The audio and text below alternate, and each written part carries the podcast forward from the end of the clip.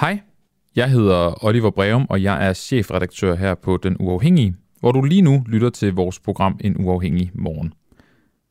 Jeg vil bare lige minde dig om, at øh, vi sender live hver morgen fra 7 til 9 på vores app, på vores Facebook-side og på vores YouTube-kanal. I vores app, der kan du ud over morgenprogrammet også lytte til vores andre programmer. De er dog kun for medlemmer. Det kunne være programmet Boraki og Pengedoktoren, hvor Camilla Boraki nørder penge og økonomi med den uafhængige økonom Lars Christensen. Der vil løbende komme flere programmer om både politik og journalistik, men du kan altså kun høre dem, hvis du downloader vores app og bliver medlem af den uafhængige. Det kan du til gengæld nemt og hurtigt blive på vores hjemmeside www.duah.dk. En anden god grund til at downloade appen og blive medlem, det er, så slipper du for at høre på mig, hver gang du gerne vil lytte til en uafhængig morgen.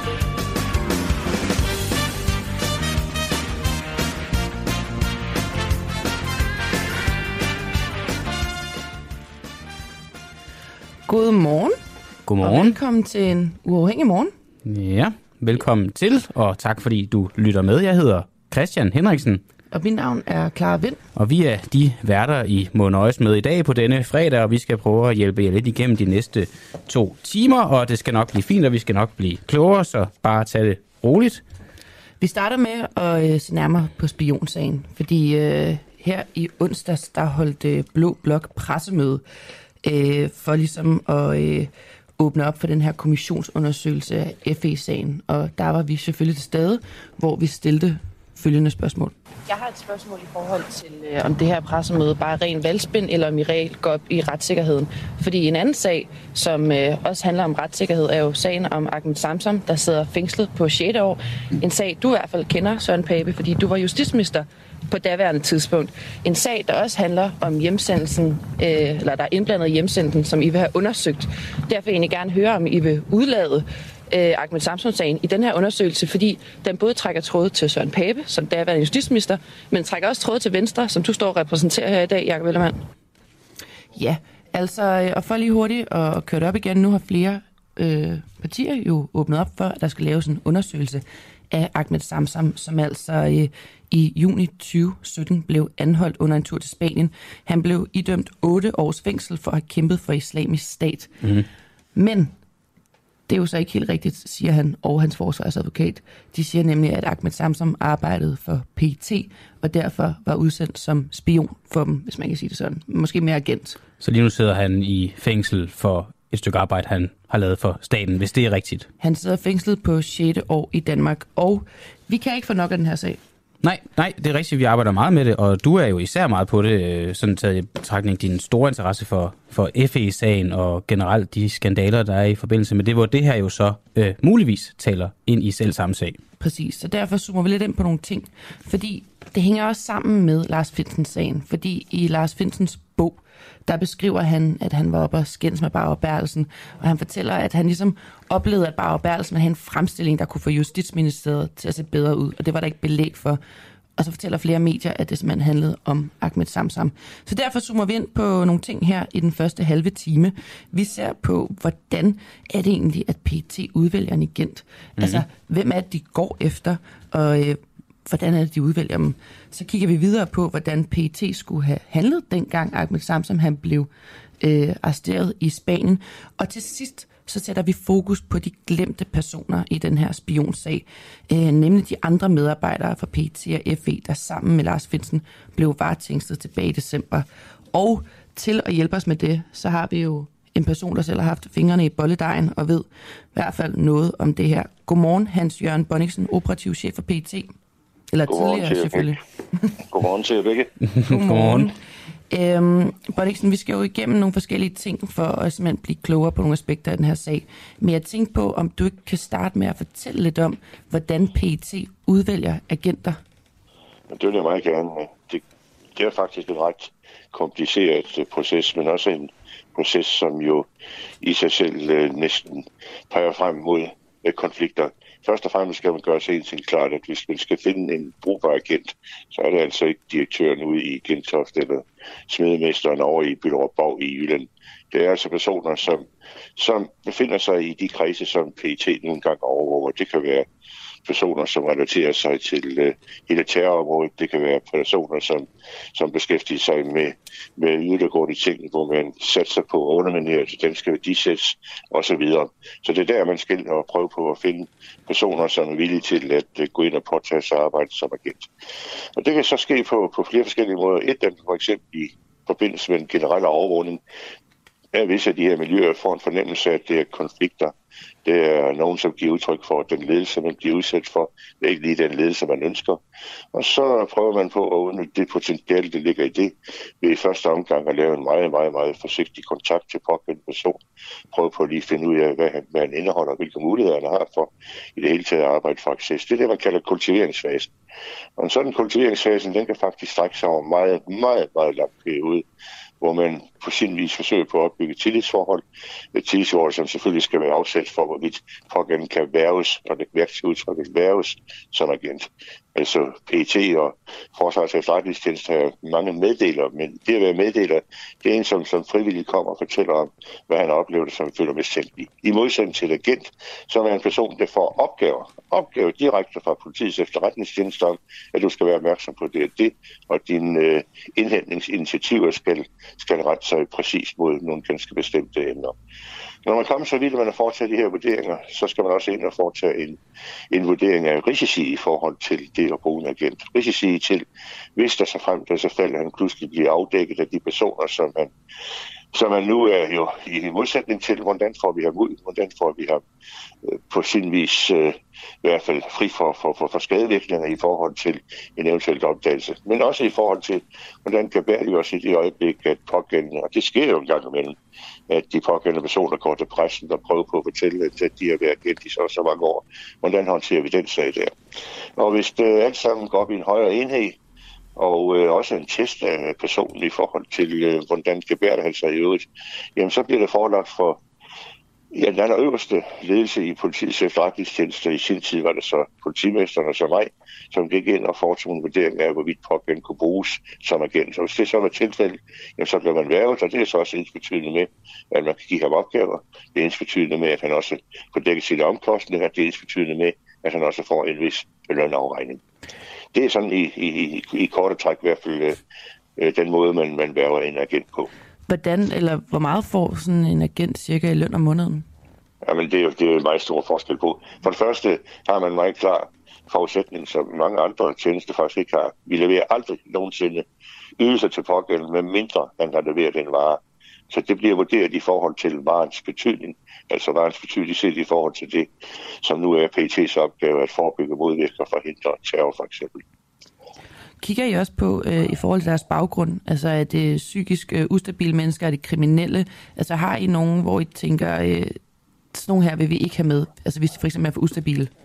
Ja, men det, det, det, det er klart, at den, den psykologiske profil er jo helt, helt afgørende i det øjeblik, vi kan se, at den, en person, som, som du selv siger, befinder sig på, på et, et psykisk ustabilt niveau, jamen så vil det være særdeles risikabelt, både i forhold til øh, PT, men i højeste grad det, man skal værne om i første omgang, det er selvfølgelig agentens liv, vel og, og, og velfærd.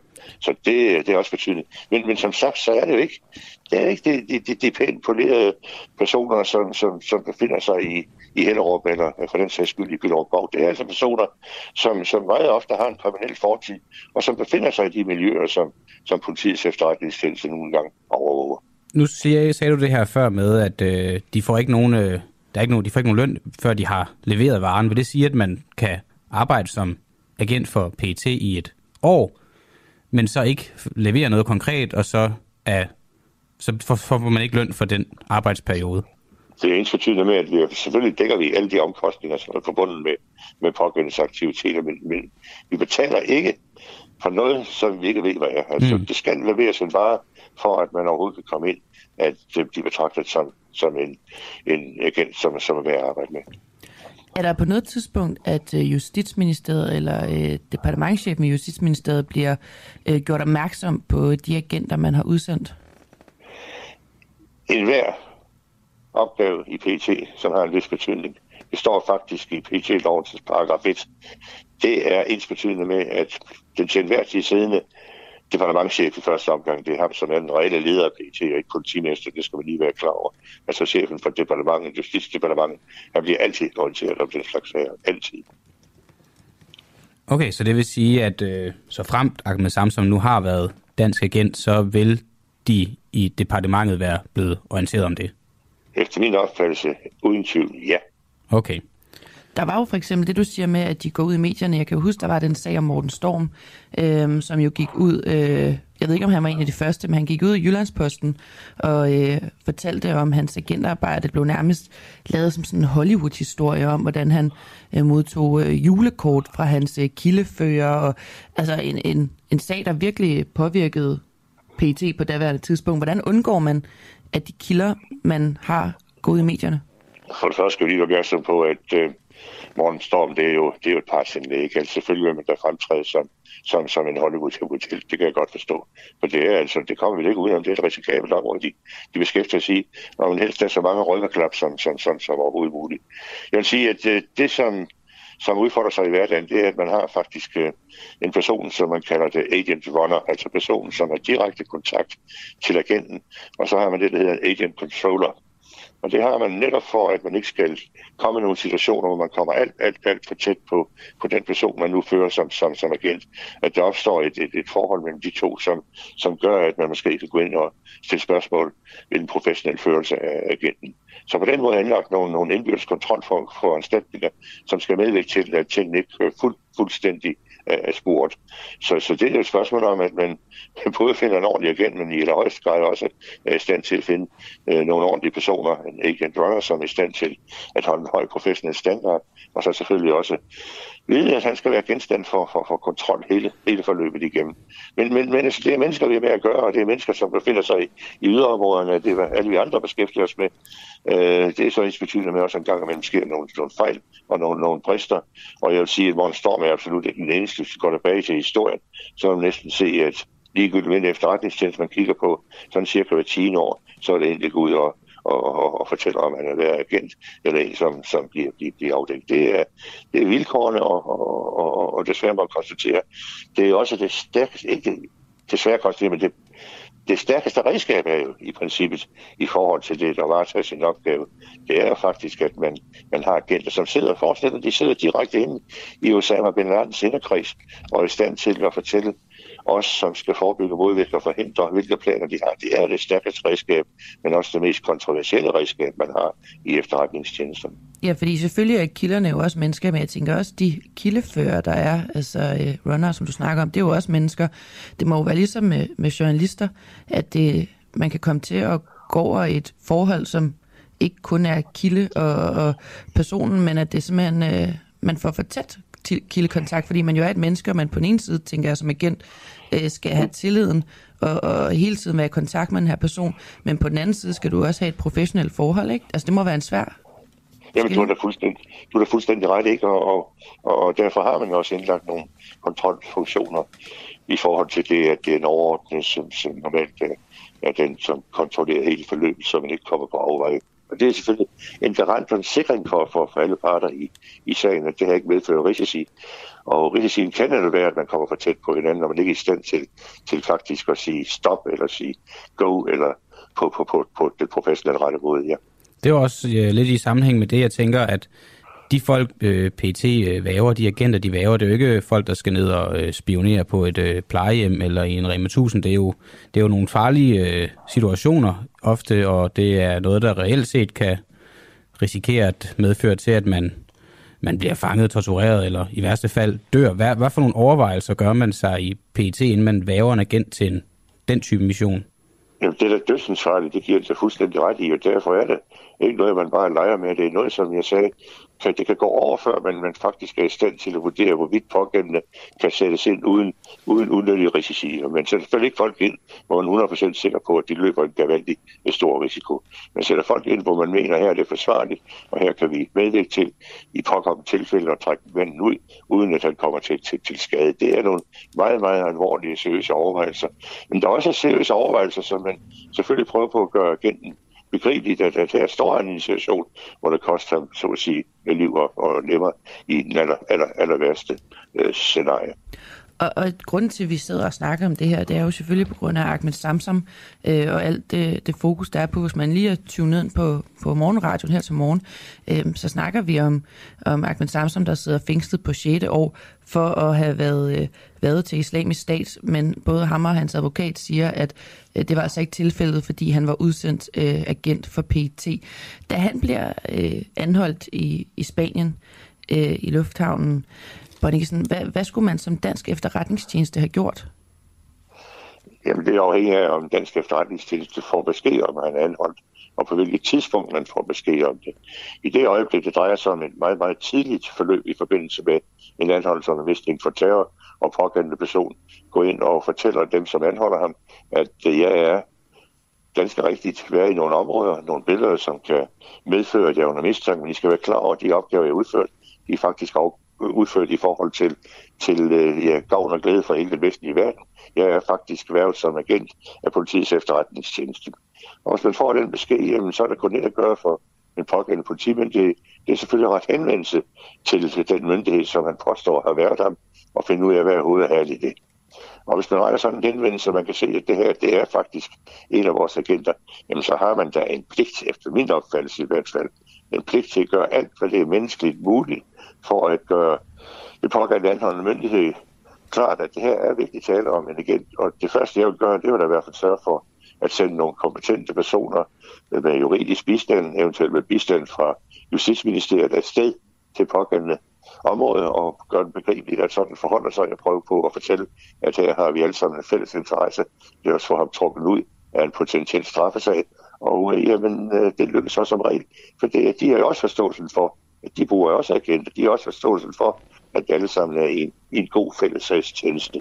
Sådan bør man reagere. Ja, man snakker om nu, at øh, det var der flere, især Berlinske har jo virkelig øh, kunne, kunne øh, sætte fokus på den Fantastisk veldokumenteret research, ja. Det må man sige, og de fortæller jo også om, at PT faktisk prøvede på et tidspunkt, men at de simpelthen kom for sent.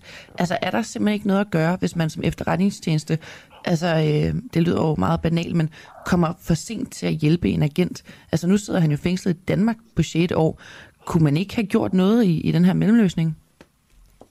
Jamen, man skal da gøre alt, hvad det overhovedet er er menneskeligt muligt. Man skal da påvirke alle de systemer, som nogle gange skal påvirkes. Det vil sige både gennem Justitsministeriet, gennem Udenrigsministeriet, og på den måde forsøge på at forhindre, at det ikke udvikler sig til et justitsmord. Man skal lige være klar over, at uh, det findes faktisk bestemmelse i den danske straffelov, som siger, at hvis man uden nødvendig ophold, uden risici for sig selv, øh, har viden om, at noget kan føre frem til justitsmord, så har man faktisk pligt til at medvirke, at den slags ting ikke sker. Og hvis man så holder sig tilbage, ja, så er man faktisk også strafmærdig. Så jeg vil sige, under, under hele forløbet burde man faktisk have gjort en, en, en indsats. Og øh, det er jo ikke i stand til at vurdere, hvorvidt man har gjort det eller ej, men jeg kan bare se, at, at den dokumentation, det research, som det brave hold på Berlingske Tiden har, har udført, at det, det ligner en meget, meget, meget stærk dokumentation. Men, men nu håber jeg, at det er også det, som jo heldigvis har løftet sig op nu, at den undersøgelseskommission vil være i stand til at finde ud af, hvad hovedet er i den her sag her. Men som jeg læser det, der svarer man jo faktisk ikke på, på spørgsmålet fra La Guardia Civil, som er den anholdende øh, myndighed.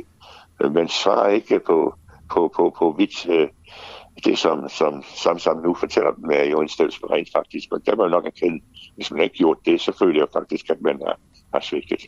Mener du, der er begået justitsmord? Det kan jeg jo ikke svare på, vel, men, men lad nu en undersøgelseskommission gå ind og, og vurdere, vurdere, hvorvidt det er tilfældet. Jeg tænker, nu sagen om Ahmed Samson, den, blev, den er jo blevet offentligt kendt, det blev den også der tilbage. Havde det gavnet hans sag, hvis den ikke var blevet offentligt kendt, og PT kunne have lavet noget mere arbejde under radaren? Ja, selvfølgelig i allerhøjeste grad. Det er det ingen tvivl om, at jo, jo, jo, jo mere jo mere tavshed der ser, jo mere sagen er mørkelagt i forhold til den slags ting, jo større mulighed er der selvfølgelig for at hive ham ud af, at det, det, det, det, det underlige mørke hul, han er placeret i. Kan man så sætte en finger på, hvis fejl det er, at den blev så offentligt kendt? Nej, nu, nu er jeg meget nødig også at blive, blive, blive øh, mm. den, der skal fælde, fælde dom i den her sag. Lad nu undersøgelseskommissionen få fred og ro til at uh, mm. finde ud af, hvad hovedet af alt det der. Ja. Vi skal være klar over selvfølgelig, Samsons advokat, de, de taler selvfølgelig, det er deres praksindlæg. Øh, understøtter, det kommer ikke ud nok, understøtter af Berlingske Tidens øh, velgennemførte research, deres dokumentation for, hvad, hvad, hvad det er foregået. Men, men bundlinjen i forhold til, hvem der er skyld eller uskyld i sagen, det vil jeg nødigt beskæftige mig med. Nu er der jo mange partier, der er gået med til, at der skal laves en undersøgelse. Og vi har i længere tid også prøvet at spørge Socialdemokratiet, om de egentlig altså overhovedet ved, hvad Ahmed Samsom er, og øh, var han dansk agent. De har jo ikke støttet op om en undersøgelse endnu. Jeg ved ikke, om jeg kan spørge dig om det, men kan de støtte op om en undersøgelse, eller vil det så bekræfte, vil det så bekræfte, at han har, der er noget, der er gået galt? Altså, kan, kan de på nuværende tidspunkt gøre det, eller vil de bare ved at sige ja til en undersøgelse, simpelthen øh, svigte deres tavshedspligt og bekræfte, at, han, at der var noget, der er gået galt i hans sag? Nej, jeg mener, at i det øjeblik, at man formulerer et, et, et ordentligt kommission i forhold til, til undersøgelsen, og man finder de rette folk, men det gør man jo, det er uafhængige personer, meget ofte landsretsdommer, måske støttet af, af andre former for, for, for ekspertise, som gennemgår en, en, en, en, en sag meget nøje. Jeg husker at sin tid, vi havde en sag i, i PT, som også blev gjort til genstand for en kommissionsdomstolsundersøgelse. Den var 10 år før kommissionen kom frem til et resultat med 3.600 siders øh, dokumentation i forhold til deres undersøgelse, som i hvert fald øh, for mig og for alle læsere, hvis nogen helt sikkert gad læse det, var ensbetydende med, var ensbetydende med, at her var vigtigt gået grundigt til værks. Det her er jo meget vigtigt, at det her det kommer til at foregå lynhurtigt. Også fordi, at øh, jo længere tid det går, jo, jo, jo sværere vi nu så vil det altid være, men, men også af hensyn til, til personen selv, og hensyn til, til erstatningskrav, og så af hensyn til det, som er helt overordnet, og som min mission i sagen her, det er, hvordan indgår den her sag i realiteten i forhold til både Lars Svendsen, i forhold til alt det andet, som, som, som er foregået. Det er jo det, der er interessant. Det er det, der er afgørende. Ikke alene i forhold til de pågældende personer, men i allerhøjeste grad afgørende i forhold til den fremtid, som, som nu former sig, og hvordan man skal gebære sig i forhold til agenter. Ja, det er også det, jeg tænker lidt på, at med de her sager, der kører i offentligheden lige nu, så øh, sås der også en masse tvivl til vores øh, efterretningstjenester, og med den her Ahmed Samsams sag øh, i baghovedet, kan vi så kan vi stole på PET? Jamen, på sin vis, jeg kommer ikke udenom, at, at jeg kommer til at meget stærkt give udtryk for, hvordan jeg har lige i øjeblikket, mm. men jeg mm. håber på, at det kan genoprettes. Edgar Tuva, den brygte FBI-chef, sagde på et tidspunkt, at 80 procent af al efterretningsvirksomhed, det udføres af tober for idioter, er forfølgelsesvandet. Det er meget, meget, meget barsk og, og, og stærkt citat. Men ikke desto mindre, så hele det forløb, som, som jeg nu har fulgt på, på alle tætteste hold, hvor jeg kender nogle af de personer, som er inde i det, altså der må jeg nok erkende, der kommer jeg meget, meget, meget tæt på, på det, som Edgar Hoover, som jeg aldrig nogensinde har forestillet mig skulle komme tæt på, på sin, sin, på sin side, kan udtryk for. Og det er jo også dem, vi skal fokusere lidt på nu, Bonniksen, fordi der er jo ikke nogen tvivl om, at øh, den person, der er blevet sat allermest fokus på, det har været Lars Finsen. Han har været hovedpersonen i den her sag. Der er nu, øh, det jeg har lavet en dokumentar, øh, han har skrevet en bog, der er blevet skrevet en ekstra bog om ham. Men der er jo også nogle andre mennesker, der blev anholdt samtidig øh, med Lars Finsen tilbage i december. Øh, og dem har man ikke hørt specielt meget om, og man har heller ikke øh, sat særlig meget fokus på dem. Kan, kan du ikke starte med at fortælle, øh, hvor mange der cirka er tale om, og hvornår de egentlig også blev anholdt, og blev de overhovedet varetægtsfængslet? Altså lige sætte lytteren lidt ind i det. Det blev i forbindelse med anholdelsen af Svendsen, som, som jo er ganske rigtigt, og selvfølgelig også med en vis ret, han er fra selskabschefen, af dem, der indtrådt som, som hovedaktør, i hvert fald i de beskrivelser, vi har fået ind til dags dato. Men samme dag, der bliver der anholdt tre, tre andre i, i sagen, og øh, nogen en bliver, bliver varetægtsfængslet i en kortere periode, nogen bliver fremstillet i grundårsfører, og, og bliver umiddelbart derefter løsladt. Så det er alt fire personer. Og der ved vi på nuværende tidspunkt, at øh, det stadigvæk er to personer, som det ikke har taget stilling til, hvorvidt øh, det skal rejse tiltale eller ej. Det er Lars Svendsen, og så en, en person, som formentlig, det ved jeg ikke, men jeg har fornemt, at det kan være personen, som, som har relation til, til Samsung-sagen. Og så er det øh, to andre, som, som og det ved jeg faktisk, at, øh, at sagerne, sigtelsen mod den senere hen er blevet vurderet af anklagemyndigheden, og vurderet, det han er ikke værd til at sige, som grundløse. Og så er det, jeg stiller mig selv et spørgsmål, hvordan i alverden kan man da anholde folk, når det viser sig, at hele fundamentet er grundløst. Og igen stiller spørgsmålstegn ved det, som jeg hele tiden sagt, har man i de her sager her skudt gråsbog med kanoner, har man på alle mulige måder i det her sagsforløb optrådt så man er skadet, skadet både Danmarks Sikkerhed, øh, skadet Forsvars efterretningstjeneste, og ikke mindst skadet de her personer her, som jeg har været udsat for en personlig tragedie, en personlig tragedie, som man kom til at følge dem resten af deres tilværelse.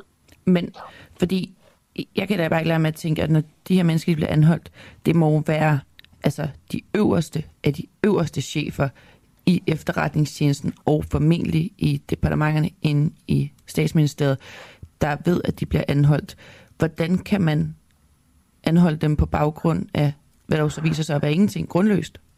Jamen, det, det er det store spørgsmålstegn igen, ikke? Altså, men hvad kunne være deres motiv til det, eller ikke motiv? Jamen, jeg, men, ja. jamen øh, jeg, jeg, jeg kan høre på Lars, Lars Svensson i interview, han har givet udtryk for, at han har nogle fornemmelser, og han har også lægget en række, række, række spor ud, som peger frem mod, mod nogle forskellige ting. Men, øh, men, men jeg er jo ikke i stand til her at gå ind og vurdere, hvad det er rigtigt og forkert. Det eneste, jeg kan vurdere på, det er den her sagsbehandling, som er foregået. Den er elendig, katastrofal og har medført tragedier for en række personer. Og, og det kan man ikke ændre ved. Altså uanset om, om man nu finder ud af, at deres kendte måske har gjort sig skyldig i et eller andet, eller uanset en anden person, som, som stadigvæk øh, under, under mistanke, og har gjort sig skyldig i et eller andet. Altså, det er fuldstændig komplet ligegyldigt, for det katastrofen er sket i forhold til rigets sikkerhed, vores omdømme i forhold til, til øh, ja, øh, hvordan vi behandler vores efterretningstjenester. Altså forestil dig at sætte en efterretningstjeneste, man så råd i sit land, til at overvåge chefen i den anden efterretningstjeneste med fuld overvågning. Altså rumaflytning og internetaflytning og skydninger. Jeg vil er efter her. Jeg har ingen eksempler på det i, i, i nyere historier, hvor jeg kan finde et land, hvis jeg skal langt, langt væk. Jo, Gaddafi i Libyen i sin tid, fængslet sin, sin, sin efterretningschef. Jeg prøver at tænke på det image, det efterlader uden i store verden. Et image, som faktisk har spoleret Forsvars efterretningstjenestes omdømme. De var en vældig dygtig, kompetent efterretningstjeneste, som man var på hylden, som alle kunne bruge. Og nu er man reduceret til et eller andet mærkværdigt floss, at de kan. Og de tragedier er sket på grund af en elendig sagsbehandling. Man kunne have stoppet den her sag fra dag et af. Det gjorde man ikke, og det var efter min opfattelse. Det er der, det påviler nogen et meget, meget tungt ansvar. Ja, fordi nu snakker vi om, om de her efterretningstjenester som nogle store instanser, øh, men de her medarbejdere, øh, tidligere og, og nuværende, der var der for FD og PT, der blev, der blev anholdt, har, er jo også mennesker. Mennesker med en høj sikkerhedsklæring, som så er blevet anholdt og øh, hvad siger man, øh, varetægtsfængslet øh, for ingenting. Øh, jeg kunne bare godt tænke mig at vide, når de bliver anholdt, forsvinder deres sikkerhedsgodkendelse så fuldstændig? Ja, det gør den øjeblikkeligt. Og skal de så ud og have en helt ny en igen, hvis de vil? Ja, i det øjeblik, men og det er også en af de, de ting, som jo som rider de pågældende personer som, som, som en vare, ikke? Altså, alle har jo forladt deres respektive tidligere funktioner, og forsøger på at finde et nyt ståsted. Nogle, det er så det, som øh, deres kompetencer berettiget til, nemlig ansat hos nogle forskellige sikkerhedsfirmaer, som måske arbejder for politi og, og, og forsvaret, og hvis man gør det, så skal man sikkerhedsgodkendes igen. Og det er det store spørgsmål for de her personer. Vil man, vil man sikkerhedsgodkende dem? Eller vil man simpelthen stille og roligt lade være med sikkerhedsgodkende. Og så er deres muligheder for en fortsat øh, professionel erhvervsmæssig eksistens er faktisk undermineret. Altså, der ligger jo også en, en ting i mine, så jeg, så jeg kan godt forstå, at de pågældende ikke tager over stå frem i offentligheden. Netop fordi de er bange for, hvis de gør det, jamen så er det ensbetydende med, at øh, risicien for, at man trækker deres sikkerhedsvurdering, øh, den er meget, meget, meget stor i deres opfattelse. Ja, og du har jo øh, talt med nogle af de her mennesker, Børingsen. Kan du ikke prøve at fortælle, hvordan, øh, altså, hvordan de egentlig har det? Jeg har jo ja, altså tre af de personer, som er involveret i de fire anholdelser af personer, som jeg i sin tid har, har haft øh, ja, i, i, i den tjeneste, her, forrettet i, i politiets efterretningstjeneste. Godt og godt at sige det rent ud. Nogle har det er i stand til, til at håndtere situationen bedre end andre, men nogle har altså også kæmpe, kæmpe, kæmpe store problemer og føler sig på alle mulige måder efter mange, mange års trofast tjeneste misbrugt, misbrugt og på sin vis øh, kasseret. Så, og det siger selv, at nogen nærmer sig faktisk et, et niveau, som hedder, men er under pres, traumatisk stressdisorder. Og det, det var også lidt det, vi snakkede om sidst. Altså, øh, det, er jo, det er jo helt vildt at, at høre, må jeg bare ærligt sige, det her med, at det har øh, så, øh, så øh, slemme konsekvenser, at det simpelthen kommer op og snakke om øh, PTSD. Men der må jo også sidde mange af deres kollegaer, øh, altså det må sprede sig ud helt vildt som en steppebrand, også inde hos deres kollegaer i efterretningstjenesten, der er der nu. Ja, hvor er det godt, du, du minder mig om det efter den her lange, lange, lange samtale, vi har der nu. For det siger sig også selv, at det psykiske arbejdsmiljø i en organisation, som er udsat for det her pres her, deres øverste chef fængslet. Nogle af deres medarbejdere også fængslet og mistænkt for, for nogle af de alvorligste forbrydelser, der kan foregå, når man er ansat i, i en efterretningstjeneste. Men også ikke mindst på grund af det, som, som jo måske afsæt til hele sagen. Man havde en whistleblower, som i mange, mange år øh, gik ud og foretog skjulte optagelser af samtaler med de forskellige medarbejdere. Og øh, uden at de vidste, der kan man da meget vel komme til at sige nogle ord, som, som man måske ikke ønsker bliver, blive gentaget. Vi skal lige være klar over, hvis de gensidigt vidste, hvad vi gik og sagde om hinanden, ja. jamen, så fandtes nok ikke to venner på denne jord. Og i sådan en samtale kan man da meget komme til at udtale sig på en negativ måde om, om, om chef, om sine kollegaer og den slags ting. Og det ligger altså på bånd, og det ligger faktisk øh, dokumenteret i Forsvars efterretningstjeneste i forbindelse med de undersøgelser, der er foregået. Jamen, alene tanken om, hvis nogle af de ting bliver, bliver, bliver offentliggjort, det vil da medvirke til, at man, man, man føler sig utryg. Så, så på alle mulige måder er det en, et moras af, øh, af, øh, af ting i, i Forsvars efterretningstjeneste. Det ved jeg, det Lars Finsen faktisk også bekræftet i at skille interview af, at i øjeblikket der er, er stemningen altså ikke særlig god i, i, i, i Forsvars efterretningstjeneste. Og når jeg er belastet på den her så måde, jamen så er det jo ensbetydende med, at øh, man er ikke i stand til at være 100%. Man er ikke i stand til at udføre det ellers højt professionelt begavet arbejde, som er udført senere, når hele organisationen faktisk øh, øh befinder sig i en form for traume. Det er også det er lidt i sammenhæng med det, der kommer bare til at tænke på det citat, det var du nævnt før af J. Edgar Hoover, tidligere direktør for FBI. Nu kan jeg ikke huske, om jeg lige citerer det helt lige så korrekt, som du gjorde, men du sagde noget, at de mennesker, der arbejder i de her efterretningstjenester, det er, det er personer, der lider af, af forfølgelsesvandvid. Var det nogenlunde sådan, du sagde Nej, jeg siger, jeg, jeg siger at 80 øh, procent af alle efterretningsarbejde udføres af, af torper for personer, der ja. lider der lider af paranoia. Ja, præcis. Og så kommer jeg bare til at tænke på, øhm, om det er, er arbejdet, der skaber de her mennesker, eller om det er den type mennesker, der søger sådan et arbejde her. Nej, jeg, jeg vil nok sige, øh, øh, jeg brugte det her citat, og det er, det, det er et meget groft citat. Ja, ja. Men jeg brugte, jeg brugte det som et eksempel på, at det er nogle af de tanker, som strejfer mig mm. i forhold til hele situationen her. Altså hele FE-sagen, at det strejfer mig. Det er der i hvert fald noget, der ligner det i forhold til måske de aller, aller sidste i, i, i, i, i sætningen, nemlig nogen, som lider af, af, af forfølgelses øh, Så, så på den måde vil jeg nok sige, at jeg skylder nok sige, det skår meget, meget, meget firkantet ud. Okay. Og klasker op på, på plakater og nævn, nævn niveau ikke, men, men, mm. men, men tanken er det streg for mig, det kommer ikke ud om. Nej. Hvordan går de her mennesker øh, ud og får et normalt liv igen? Altså, vi ved jo altså, hvem Lars Finsen er, men vi ved jo ikke, hvem nogle af de andre personer er. Altså, øh, hvordan kommer man ud og får et normalt arbejde igen efter det her? Eller normalt i godsetegn? Jamen, jamen, det er da svært i allerhøjeste grad. Jeg håber, de har øh, vældig god støtte, ikke mindst i forhold til deres øh, familie. Jeg håber også, at det er nogle af deres kolleger, som, som, som har et større, større indsigt i hele området, som kan medvirke til at øh, også give dem en skulder eller en, en, en støttende hånd. Og så håber jeg frem for alt, at den undersøgelse, som nu bliver iværksat, at den kan medvirke til at give dem, give dem det endelige punktum, som fortæller, at deres andel i sagen øh, måske ikke er, som, som den fremstod, nemlig at man er en af de gråsprog, som blev skudt med kanoner. Jeg, jeg tænker også bare lige, altså ja, øh, PTFE er jo et øh, vildt sted at arbejde, der foregår meget hemmeligt og alt muligt andet, men det er jo også en arbejdsplads, som alle andre steder, hvor der er pension, der er ferie, der er alle mulige ting. Kan de her mennesker øh, egentlig slæbe efterretningstjenesten i, ind i en sag om arbejdsskader? Ja, og det er der nogen, det, det var for Morgen Storm, som du nævnte tidligere, agenten der, har faktisk kørt, kørt, kørt en arbejdsskadesag. Og øh, jeg ved også nogle af de personer, som, som vi har talt om her nu, også vil forsøge på at gå den vej her. Okay. Jamen, uh, Bonniksen, tusind tak, fordi du vil være med i så lang tid til at gøre os klogere og sætte et fokus på det her. Jeg beklager, jeg blev næsten tør i munden, men jeg med, jeg kan gerne til oplysning, så have en god dag og god weekend. I lige måde, tak. Skulle lige have den rigtige jingle på. Nå, Spændende, spændende, spændende. Ja, nu, nu triller vi lidt væk fra øh, spionsagen. Vi bliver jo ved med at sætte fokus, men... Øh... Jeg synes bare, det der er sjovt, når vi har, nu har vi sådan et, et så langt indslag her, og vi bliver jo øh, klogere uden rigtig at vide mere, hvis du forstår, hvad jeg mener. Altså, fordi det er jo så hemmeligt, det hele.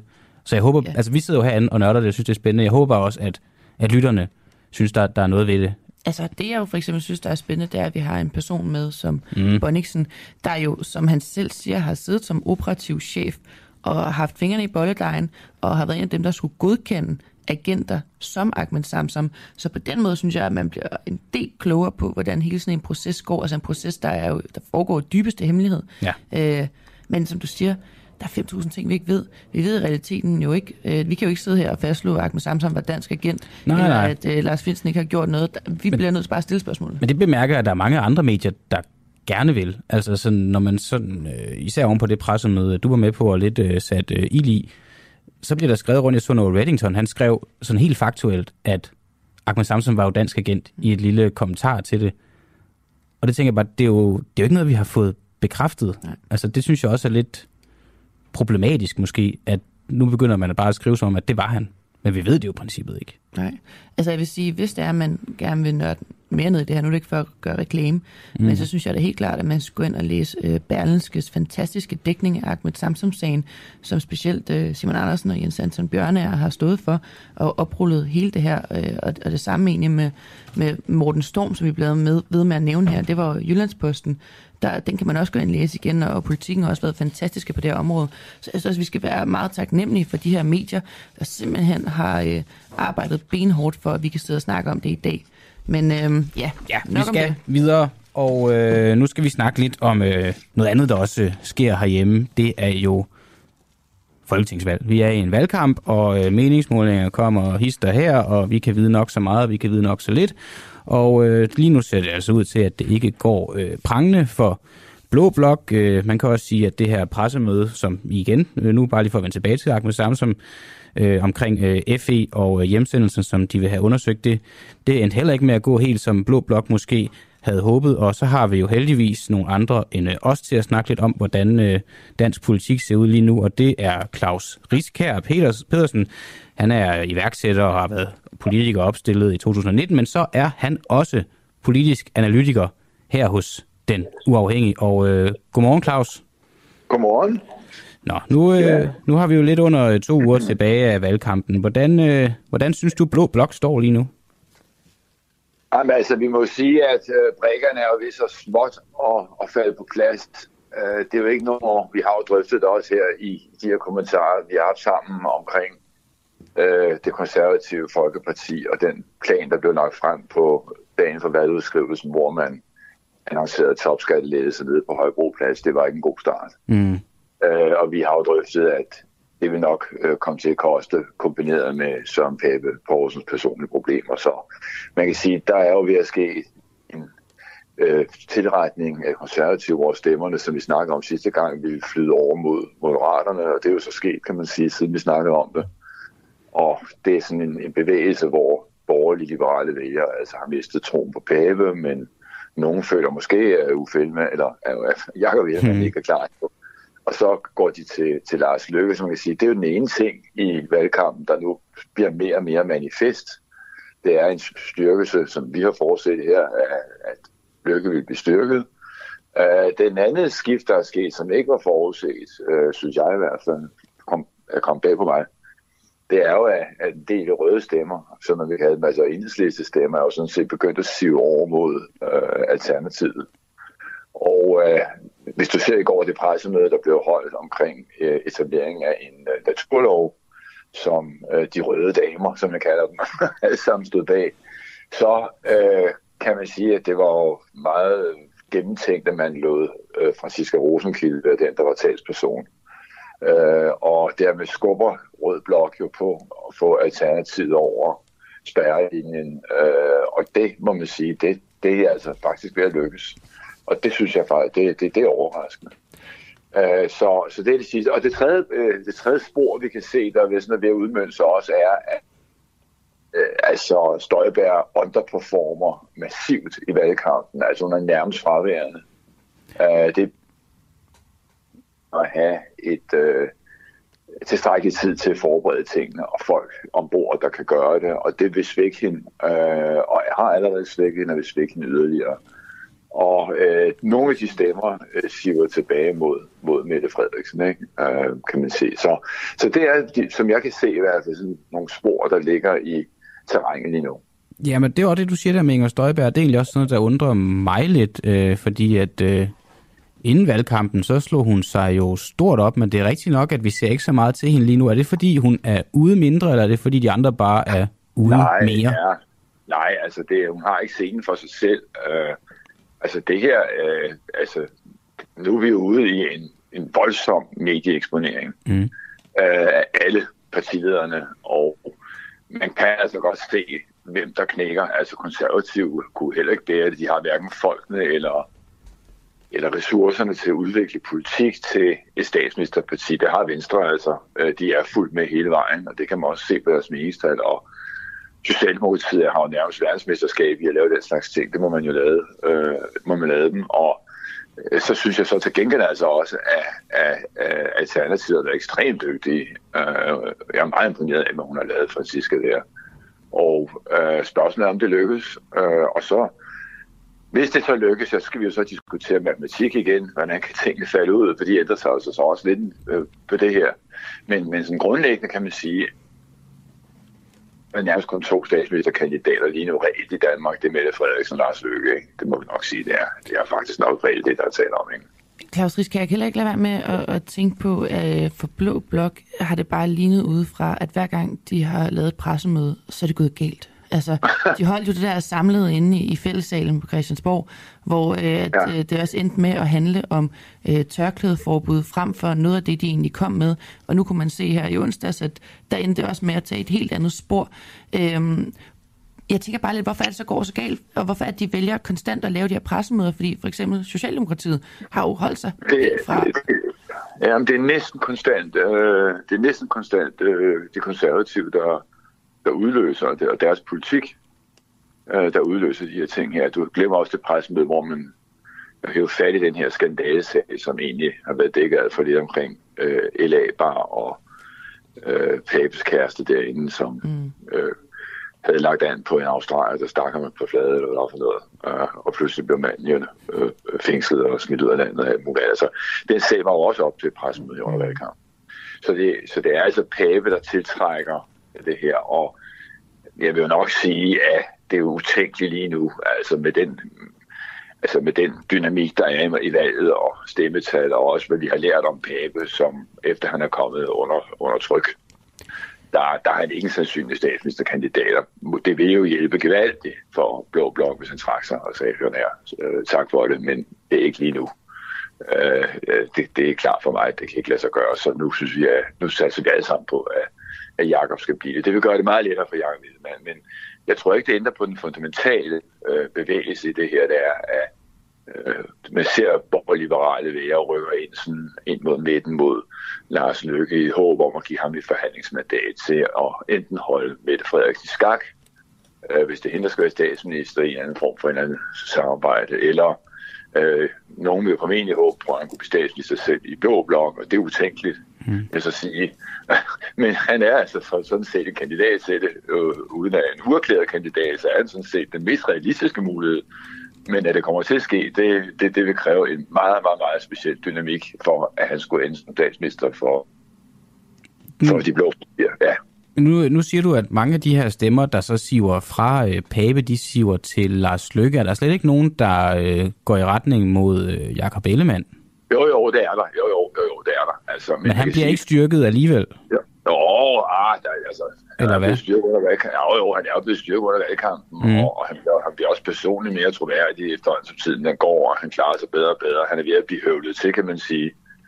Uh, altså, det er jo første gang, han har været partileder i en valgkamp, og det er altså noget meget specielt at være partileder uh, i en valgkamp, jeg gerne sige. Det, det, du er under et, et massivt arbejdspres og et massivt medietryk, Øh, og det kan man se, det tager han pænt imod. Ja udvikler sig. Øh, spørgsmålet er, er han klar til at være statsminister? Øh, synes vælgerne det? Øh, vil Lars Lykke pege på øh, Jakob øh, afhængig af højrefløjstemmer? Det, det vil være en vanskelig konstellation for Lars Lykke, for det var det han ikke ville i 2019, og det var den er gået til valg på, ikke måske, så det vil være et troværdighedsproblem for ham, og så skulle de så pege på ham i stedet for som deres statsministerkandidat, men han vil jo stadigvæk skulle sidde på, på nogle stemmer, han har lagt afstand til, så det ser ud til at være en, sådan helt utrolig øh, øh, fortænkt konstruktion med Venstre og Radikale og Lars Lykke sammen i en eller anden mystisk konstruktion, som kunne få ham til at sidde i den stol.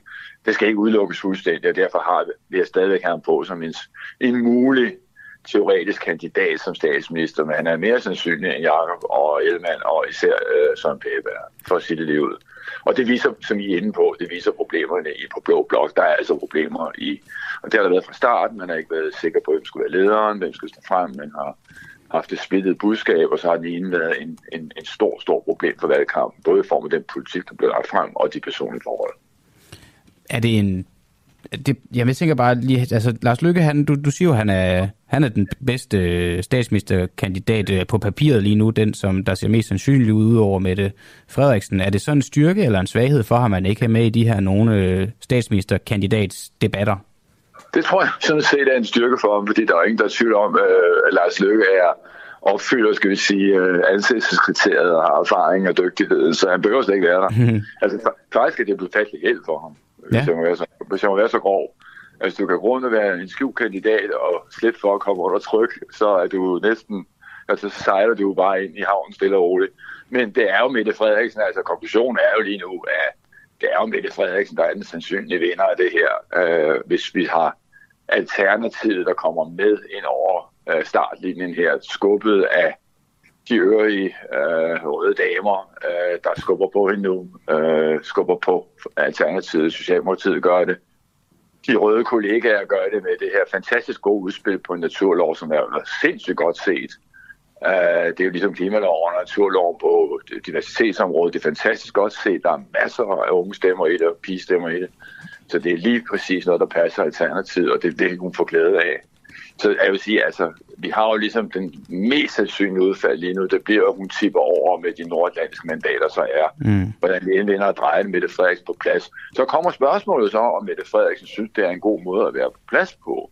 Og så åbner vi jo igen op ind over snakken ind over midten, og der er jo meget, der vender tilbage til Lars Løkke igen her, fordi så kan man jo sige, at jeg synes Mette Frederiksen, at det er ideelt og starte op igen med en SF med i regeringen. Det er helt stensikkert, hun kan ikke være radikal med, hvis hun overhovedet kan slippe for det. Mm. Men en, en, en SSF-regering er meget smal, ikke? Altså, meget, altså det, det går meget imod det, hun har sagt, at hun går ud med et valg for at inddrage og gå over midten. Så altså, kunne hun finde på at række ud og øh, til Lars? Og, og det, det, de siger, er altså, hvis vi tager hele frikommuneforsøget, som Mette Frederiksen satte i gang for Folketingets talerstol, som et fantastisk godt politisk projekt, øh, og som jeg har kørt under den her regering, det er jo lige ind i øh, Lars Lykkes tankesæt også. Øh, jeg tror, at de sammen vil kunne lave nogle fabelagtige rekonstruktioner af den offentlige sektor, det er det, vi har brug for. Så det vil egentlig være sindssygt godt for, for landet. Og jeg tror altså, vi er tilbage til det, vi talte om i sidste program sammen, at der er mange lærere i borgerlige liberale lejre, der på en måde måske ser ham også som pladshunden på Mette Frederiksen, hvis hun kommer ind, og de laver et eller andet sammen, så kan han holde lidt styr på det, som folk ikke har været så glade for med Mette Frederiksen, som har været øh, sådan tendensen til at, øh, at, at, at styre tingene selv, som det overfemineriske, om så må sige, og regeringsførelsen. Og der tror jeg altså, måske at vi kan måske kan vi øh, se et eller andet der. Jeg kan ikke lige vurdere, hvordan det er, men de centrale spillere i det valg nu her, det er simpelthen, hvordan vinderne drejer det. De er centrale spillere er Mette Frederiksen Lars Løkke. Og så er det utrolig spændende, om Alternativet kommer med, fordi det vil give øh, Mette Frederiksen et ekstra spillekort på hånden. Og så for lige bare, øh, inden vi runder af og snakker om, øh, om dem, som alle og ingen snakker om, det er DF, der ligger øh, under spærregrænsen lige nu. Kommer de til at spille nogen som helst rolle i øh, regeringsdannelserne i, i, din, i dine øjne? Nej, ja, altså, problemet med Dansk Folkeparti, det er sådan lidt det samme problem for konservative. Det er, når de kommer i problemer, så går de ned i værktøjskassen, og så finder de noget gammelt værktøj frem, de brugte for 5-10 år siden. Ikke? Altså, konservative holder pludselig et pressemøde om skærpet straf. Ikke? Altså, mm. yes, yes. Altså, og øh, Morten holder møder om, om ting for de ældre, og hele tiden sørger for at gentage det igen og igen, fordi det er der, de regner med, at de har nogle stemmer. Altså, det, det er det er sgu ærgerligt øh, patetisk at se. Jeg vil gerne sige, at jeg synes personligt, at jeg har altså ondt af Morten Messerschmidt. Jeg synes, han er en fin fyr. Uh, han har fået en enormt dårlig start. Uh, det er virkelig forfærdeligt, det han er ude i. Jeg kunne godt undre ham at få en chance til, hvor der er ryddet op, og i partiet, og de lige kan få lidt luft og komme ind og uh, forme tingene bevares. Altså Dansk Folkeparti øh, er Dansk Folkeparti, øh, og det er jo et parti, vi andre har kæmpet ret ind imod. Mm. Så man kan sige, at jeg, det er jo, det er jo, det er jo krokodiltårer, men jeg kan sådan have belidenhed politisk set med den her situation, men om de kommer til at spørge mig, om du tror, om jeg tror, de kommer over spærregrænsen, så begynder jeg altså at blive tvivl om det, fordi øh, hele det her rygt, du har haft ned på Støjbær, har jo ikke givet dem en eneste stemme. Nej, nej, det er rigtigt. Og, og, og, det, er det, jeg, og det, det mener jeg er antydningen af, at det muligvis går galt for dem, fordi Støjbær er rykket ned, og hun kommer til at rykke yderligere ned, det er der ikke tvivl om. Men hvor går de stemmer hen? Og de går altså ikke til, øh, de går ikke til DF. Øh, så sådan er det, ja. Men så, så lad os bare lige lege med tanken om, at DF de ryger over øh, spærregrænsen og, og får, Nå, får fire over, år til. Så over eller under? Over, over, over, over. Øh, de får fire ja. år til i, Folketinget. Ja. Er det så overhovedet sandsynligt, at Morten Messerschmidt han kan redde den her skud her? Ja, altså han, han, er, han, han er jo en kvikfyr. Øh, og, men det er ikke, altså, han er jo ikke, altså siden han blev formand, er der jo ikke noget, der er gået den rigtige ej, vej. Nej, men hør det her. Altså, hvad er det, altså, hvad, hvad er det han er trådt ind i? Ikke? Altså, mm. helt det. Jo, det, vi skal også være lidt rimelige. Ikke? Altså, det har jo stort set været fuldstændig kaotisk. Ikke? Og han har ikke kun sætte hold. Og han har ikke kun sætte en politik. Altså, jeg tror, at hvis vælgerne giver ham chancen til at overleve den her, det bliver altså vidderligt på et hængende hår, så øh, tror jeg altså godt, han kan, han kan rejse det, fordi han er en, en begavet fyr og en god politiker. Øh, øh, Øh, men det er klart, der er et pres også fra Pernille Vermund, som jo er også ved at træde mere i karakter i valgkampen. Hun er ved at finde formen igen. Mm. Lidt mere formen. Øh, har startet dårligt ud, går lidt bedre. Uh, men, men altså, der er over på det her højrefløjsområde, altså den her politik, du har mellem DF og, og Støjberg og Værmund, der er altså, der skal laves en helt ny politisk agenda. Og hvis han kan genopfinde den, han bliver et omstillingsparti mere end et, et indvandrerparti, og så er det muligt, at han kan, han kan få nogle af de mere anarkistiske vælgere ind, som er tosset på systemet. Ikke? Og de ligger jo også ude på den højre fløj. Og, og det kan være, at han kan forme det der. Det skal jeg simpelthen ikke kunne sige. Det er rent gætteri. Mm. Mit gæt er, at han mit gæt er, altså desværre nok, altså hvis du bliver at spille på det, så vil jeg tro, at de ikke klarer det. Desværre vil jeg faktisk sige, at det er synd for dem. Men øh, at det er gætteri og så videre, det skal du ikke tænke på, fordi når man er politisk analytiker og kommentator, så kan man sådan set sige, hvad man vil, uden det behøver at have nogle konsekvenser. Men øh, Claus Ries, det skal, her, øh... ah, det skal helst være rigtigt, synes jeg. Det, må, det gør ikke noget, det passer nogenlunde, når man kigger på det to uger senere. Nej, det er selvfølgelig. Det, det vil ja. være en fordel for dig, men, ja, det, øh, men øh, der er ikke ja. nogen, der holder dig op på, på noget som sådan. Ah, men jeg vil sige tak for, at øh, du var med, og så ja. må du have en, en god weekend, når du tak, når dertil. Ja. Ah ja, klokken er 9 minutter i 8. Uh, man bliver altid revet lidt rundt, når man snakker med Claus Riskær. Der er, altså, der er tempo på. helt Ja, ja, det var da også noget af en omgang. Men altså, det er jo vildt spændende, og jeg synes, jeg synes det er det, det kan, at vi, øh, vi, vi kører ikke øh, Noah Reddington, og nu skal ikke, fordi vi skal nævne ham så mange gange, men... Han er også dygtig, selvfølgelig. Han er dygtig, det, så det var ikke det. det nu kommer det til at lyde som, jeg ikke kunne lide ham. Øh, jeg kender ham ikke personligt, så jeg har ikke noget forhold til ham. gang, du nævner ham her til morgen. Ja, jeg ved ikke, hvorfor jeg lige... Altså, jeg har måske haft en drøm om ham i nat. Ikke på den måde, skal det lige siges. Nå, men altså, det er bare, bare det, der er fedt, det er, at vi har ikke de der klassiske, typiske kommentatorer og analytikere. Vi har vi har øh, sådan nogen som Claus Risk her, Jens Rode. Liselot Blikst har vi også i støbeskeen som politisk analytiker for, for den uafhængige, og det er bare noget, jeg glæder mig til at høre, høre meget mere af. Men ja. vi skal videre, klar. Ja, men jeg synes lige, øh, man lige skal uh, sige godmorgen igen, og til alle dem, der ja. er tunet ind, uh, tage en kop kaffe, hvis ja, sige sådan. til jer, der lige, lige er vågnet op. Øhm, fordi vi skal jo ind på mange ting i det her program, og, og noget vi jo selvfølgelig også kommer til at snakke om, det er, hvad der foregår i, øh, i England, hvor altså øh, deres premierminister ah, gik af i går, ja. Liz Truss. Ja. Nu kan man jo se, at... Øh, hvad hedder det medie, øh, Daily Star, jo har kørt øh, sådan en øh, live video med et salathoved ja, ja. og et billede af Liz Truss, og hvor de har sagt, hvem holder længst. Og i går, der var der altså øh, sejr for salathovedet, fordi ja. det har holdt, og det gjorde Liz Truss ikke. Nej. Så senere skal vi snakke med øh, BT's øh, korrespondent, Jakob Illeborg, mm. om netop den her sag, så det bliver rigtig spændende. Og så vil jeg egentlig også gerne lige, nu skal I nok øh, få fred for os lige om lidt, hvor der ja. kommer et bånd, men inden da, så kunne øh, EB her til morgen komme med en afsløring om, øh, at Nordea er ansvarlig for omfattende skattesvindel. At en øh, stor skandale rammer nu den største bank i Norden, mm. øh, Nordea, og det er altså ud for de her Panama Papers, hvor de er gået øh, papirerne igennem, øh, og de skriver, at Skattestyrelsen mener, at man kan drage banken til ansvar for omfattende og systematisk skatteunddragelse. Et øh, beløb, der altså samlet løber på 146 millioner kroner Ja, på grund af de tilskrevne renter. Øh, en sag, vi da helt klart øh, skal se mere på, øh, det bliver så ikke lige nu, fordi der ja, er så meget andet på programmet. Det er rigtigt nok, men hvor er det frustrerende. Altså, jeg har Danske Bank, det vil jeg godt indrømme. Jeg havde overvejet, om jeg skulle skifte til Nordea, men øh, nu, nu ved jeg da snart ikke, hvor jeg skal putte mine penge hen. Der er selvfølgelig ikke så mange penge at putte, så jeg kan lige så godt måske bare lægge dem under hovedpuden.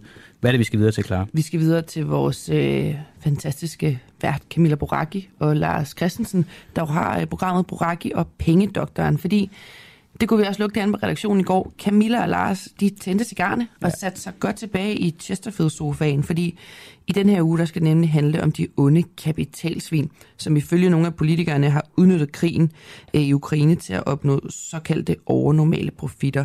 Det har senest ført til et kommissionsforslag i EU om en særskat. Og hvis noget ligefrem er overnormalt, så er det vel også naturligt nok at gribe ind øh, rent politisk, så vi kan komme tilbage til normalen. Problemet er jo bare, at der faktisk er tale om en gængs økonomisk begreb, og ikke politisk retorik, og det kræver som regel, at man har læst op på lektien for at kende forskellen.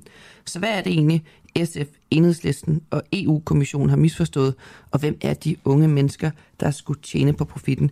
Det kan du blive klogere på i øh, afsnittet af Camilla Boraki. Boraki og Pengedoktoren, som du kan høre et lille klip af her. Og jeg trykker på knappen nu. Det her, det er jo min drøm, Ja.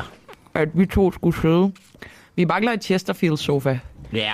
Og jeg har heller ikke... Jeg havde lovet dig at tage butterfly på, men mm-hmm. jeg skulle cykle herud. Det var sgu sådan lidt.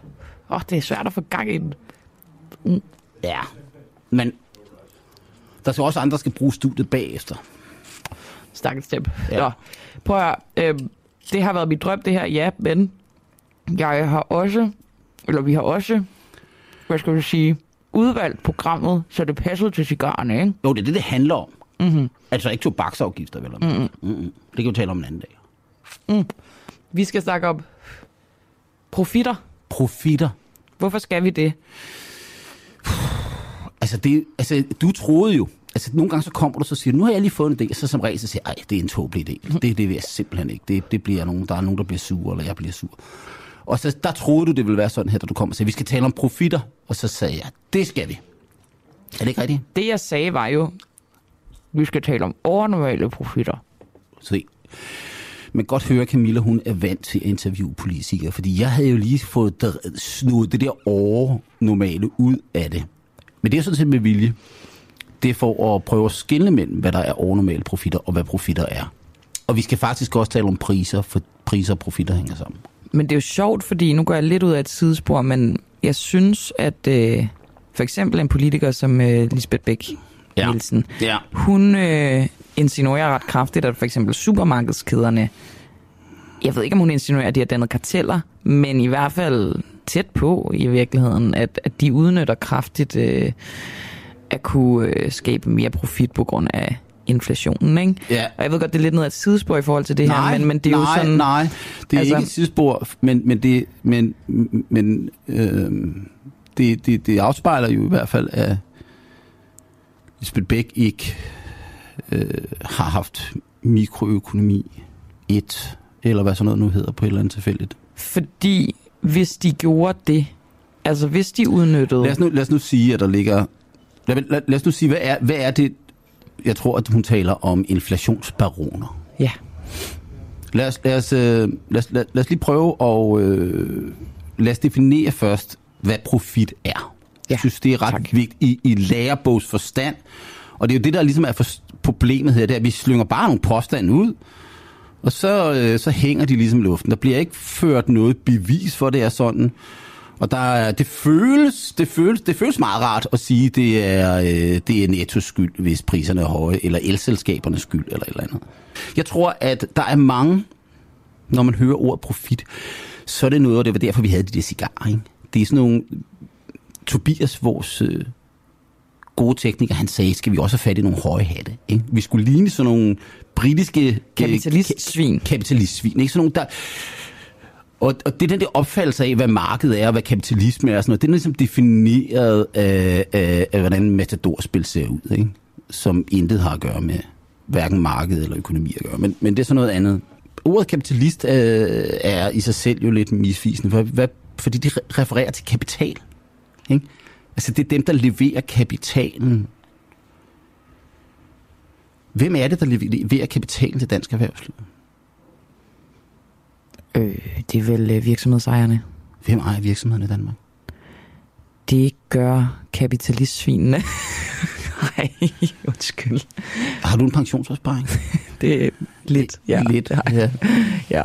Kapitalistsvin, ikke? Fordi du har en pensionsopsparing. Og din pensionsopsparing, kan du huske, at vi taler om renten? Ja. Så taler vi om ligevægt mellem opsparing og investeringer. Den der opsparing, den bliver jo til investeringer. Ikke? Øh, der er et marked, der formidler din opsparing over nogle investeringer. Investeringer, det er dit kan, Nå, maskiner. så virksomhedsejerne, det er nogle samfundshelte. Det er de. I, mm, nej, ikke, ikke mere end forbrugerne og alle mulige andre, der det er aktører i økonomien, og, og de har en rolle at, ud, og, og, og, og, og, og, og, og fylde. Hvis det ikke var der, ville det ikke være så godt.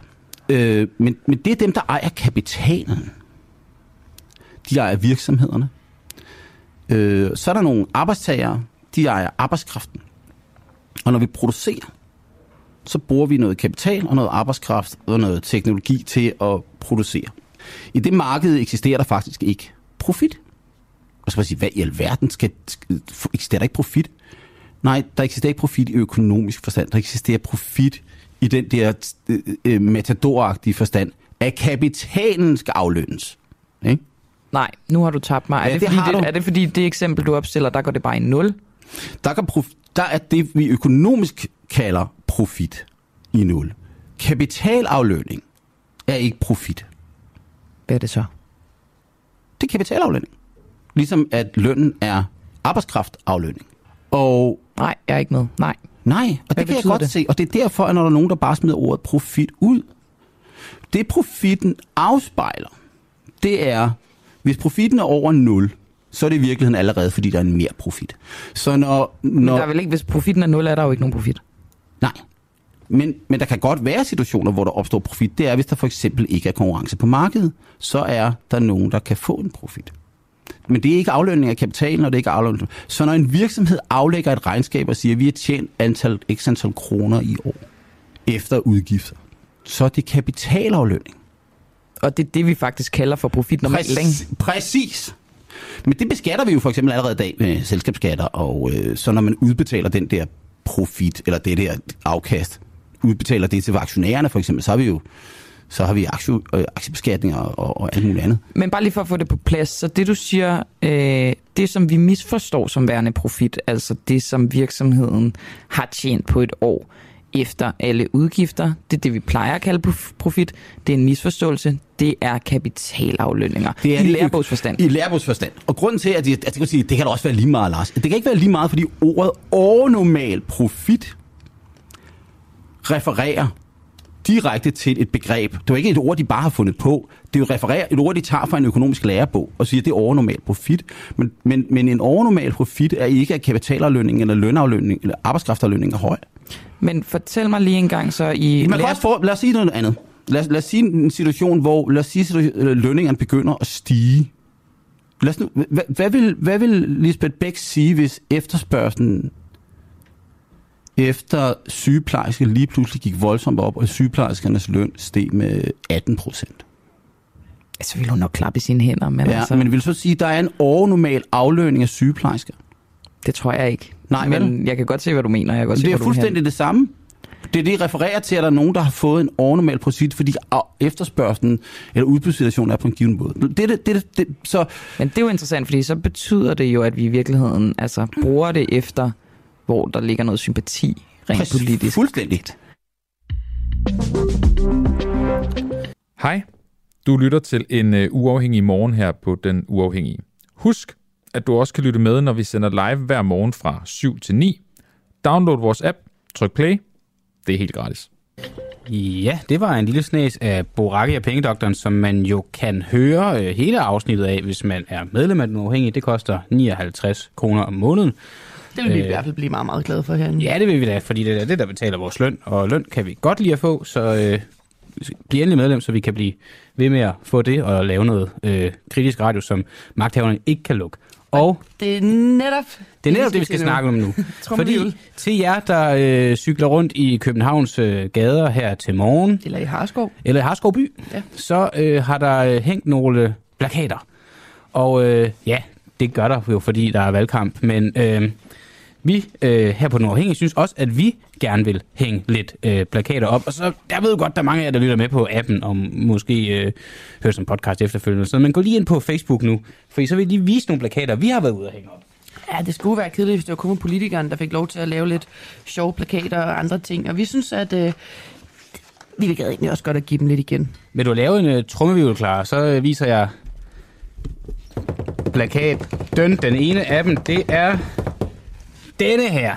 Det er et billede af Mette Frederiksen i... Øh, nu siger jeg bare overkrop, så får man jo nogle billeder i hovedet af, at man, det, man, det er skal lige ved skulderen. Ja, den skal lige ved skulderen, så det er jo ikke, fordi man som sådan... Men hun øh, græder, og det gør hun, fordi at den uafhængige er en kritisk radio, politikerne ikke kan lukke. Det er en del af sådan en, en kampagne, vi, vi kører lige nu. De første, jeg mener, de første 100 medlemmer, der kommer fra nu af, de får en, en plakat med i hånden. De kommer også til at være til salg på vores øh, webshop, hvor man også kan købe t-shirts og muleposer osv. Og hvis man lige skal beskrive det her, så kan man sige, at det har en, øh, en sådan mørkeblå turkis baggrund. Ja. Så er der et billede af Mette Frederiksen, der græder. Hun Mascaraen har mascaraen, løber. der løber, Ja. og hun ser ked af det ud.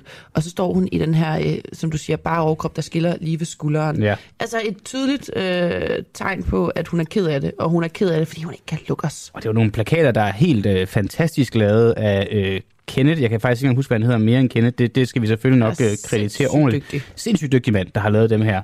Og det er jo en del af en kampagne, der vi kører lige nu. Og det er jo ikke kun Mette Frederiksen, vi har. Vi har også, hvis vi går videre til næste, øh, Jakob Ellemann. Fordi så fremt han kommer til magten, har han jo selvfølgelig heller ikke nogen mulighed for at lukke os. Og det er jo også et billede af ham, der står og græder. Der løber snot ud af næsen, og Der er lidt savl, og der er en masse tårer, og der er noget hår på brystet her. Ja, der er også øh, bare overkrop på ham. Og så sidst, øh, hvis nu, at øh, alt skulle vise sig og overraske i en eller anden helt ekstrem grad, og Pape han skulle blive statsminister, så er der også en plakat af ham, der græder, fordi han kan selvfølgelig heller ikke lukker. Så jeg kunne godt forestille mig, efter det pressemøde, du lavede, Clara, øh, at det er nogenlunde øh, sådan her, han er, han er gået fra det. Det er med øh, grædende øjne og, og savl øh, løbende ned af, af hagen. Det er, jo, det er jo i virkeligheden nogle ret grænseoverskridende plakater. De hænger rundt omkring i København, og så i Harskov by, hvor vi var ude. Lige så snart man kører ind i byen, så er det første, man møder, det er Mette Frederiksen. Og hvorfor er det, de hænger i, i, i Harskov by, klar? Det skulle jeg lige til at spørge dig om. Det er jo fordi, at det er der Mette Frederiksen, hun bor.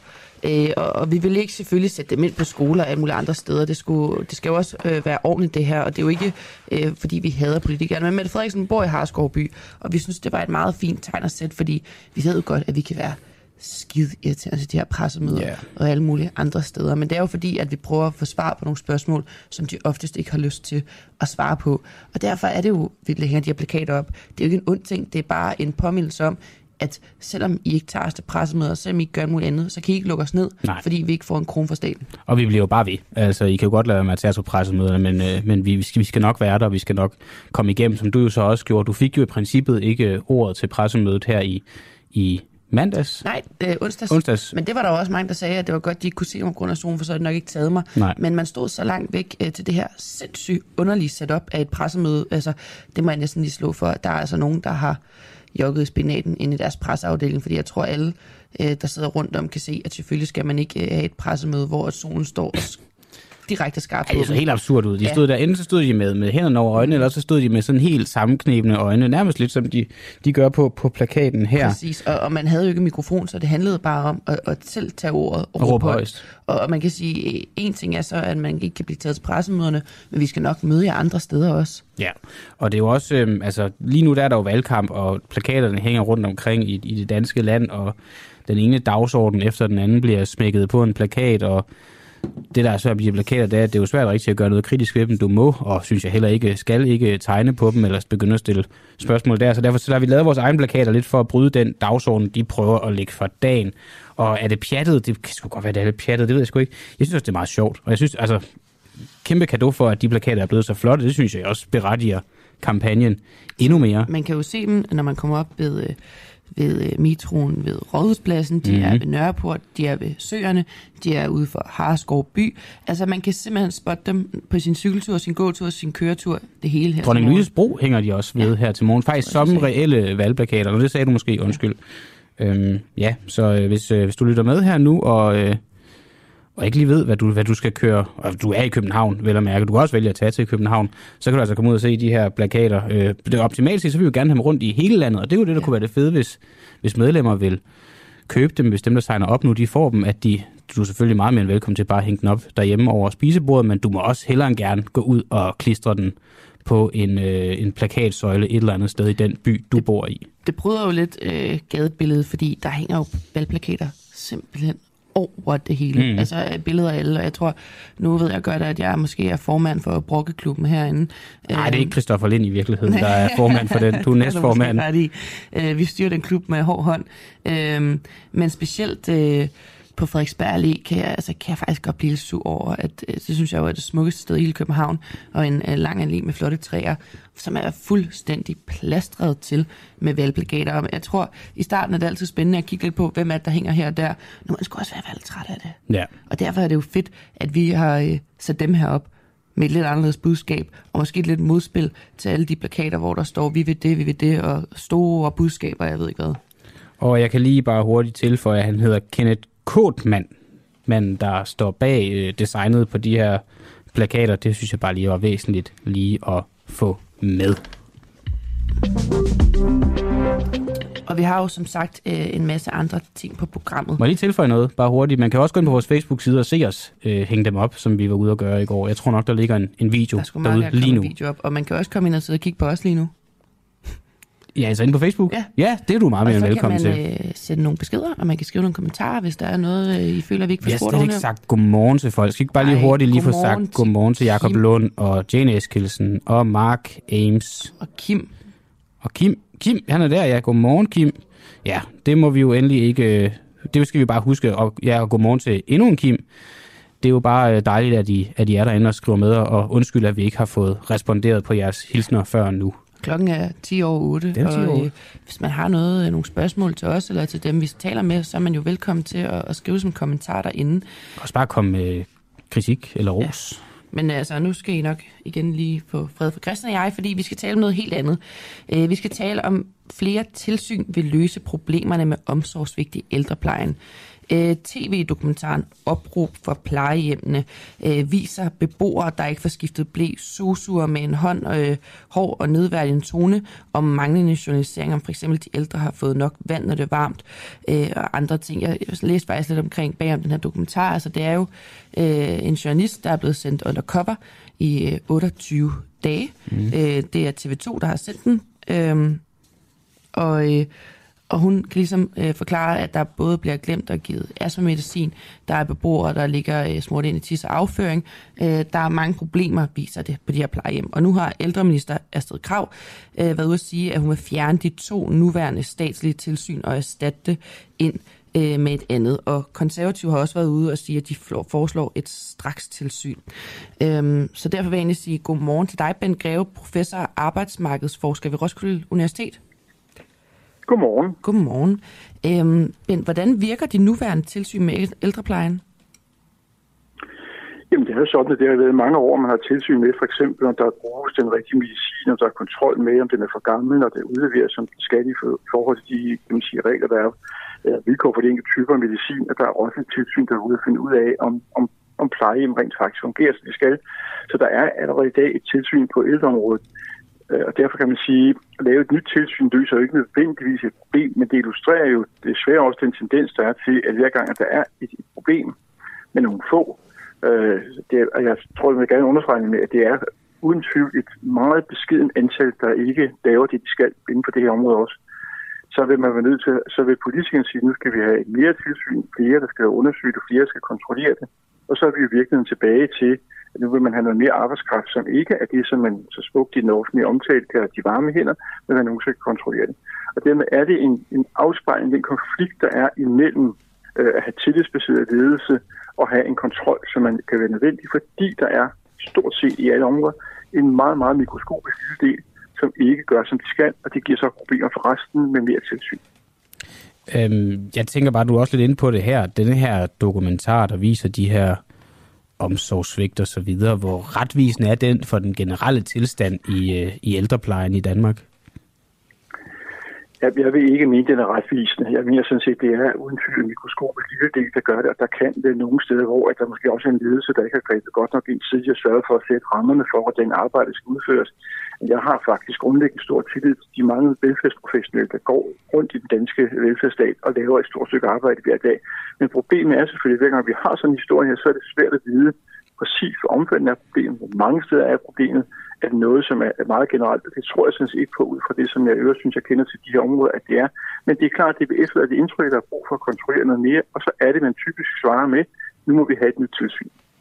Men er der så behov for det, hvis, hvis det i princippet ikke er så retvisende, den her dokumentar her? Er det ikke lidt en overreaktion at gå ud og, og, og ændre i loven på grund af den? Jo, og man kan sige, man har allerede tilsyn, dem kan man udnytte, så kan man sørge for, og i øvrigt har kommunen jo pligt til, fordi de fik nogle år siden penge til det, man kalder en værdig ældrepolitik, til at have en værdighedspolitik, så må man bede kommunen om at holde, holde bedre styr på det, som der foregår i dag, uden at vi skal have et uh, nyt tilsyn. Og så må man prøve at få, få ude en enkelt kommune, få ud af, hvordan sikrer vi i virkeligheden gennem samarbejde med medarbejdere og ledelse, at der laves det arbejde, der skal på den rigtige og på den gode måde i forhold til dem, der har brug for den her velfærdsservice. Øh, ben, jeg kommer også til at tænke på, at, at hver gang jeg synes, at det bliver taget op, det her med plejehjemmene, der var jo også dokumentaren i, i 2020, der hed Plejehjemmene øh, bag facaden, mm. der ligesom satte fokus på Else. Øh, så snakker man om, at det er fordi, der er for meget byråkrati, der er for mange ting, de skal skrive ned. Men kan man overhovedet ændre øh, noget på det her område øh, og løse omsorgsvigten uden at øh, skabe mere byråkrati?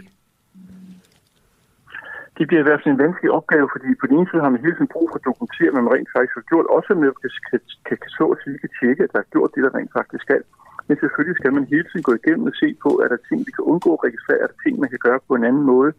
Men det mener jeg faktisk er en ledelsesopgave ude på det enkelte øh, institution at se på, hvad kan vi gøre for, at det her fungerer bedre.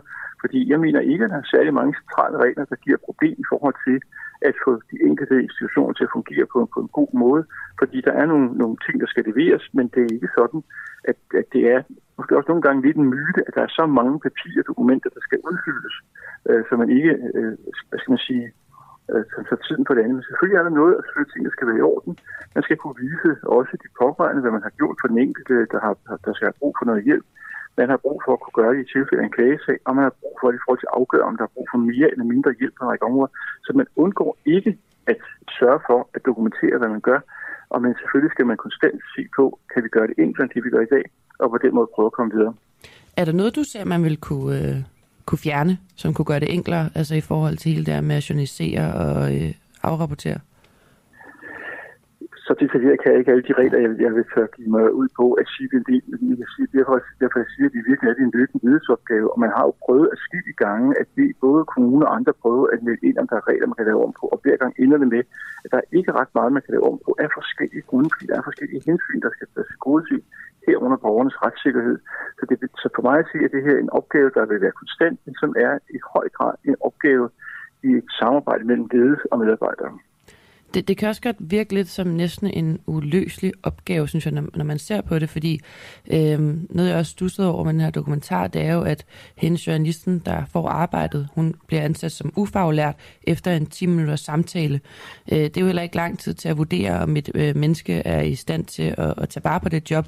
Men på den anden side hører man jo også konstant om, at der mangler arbejdskraft.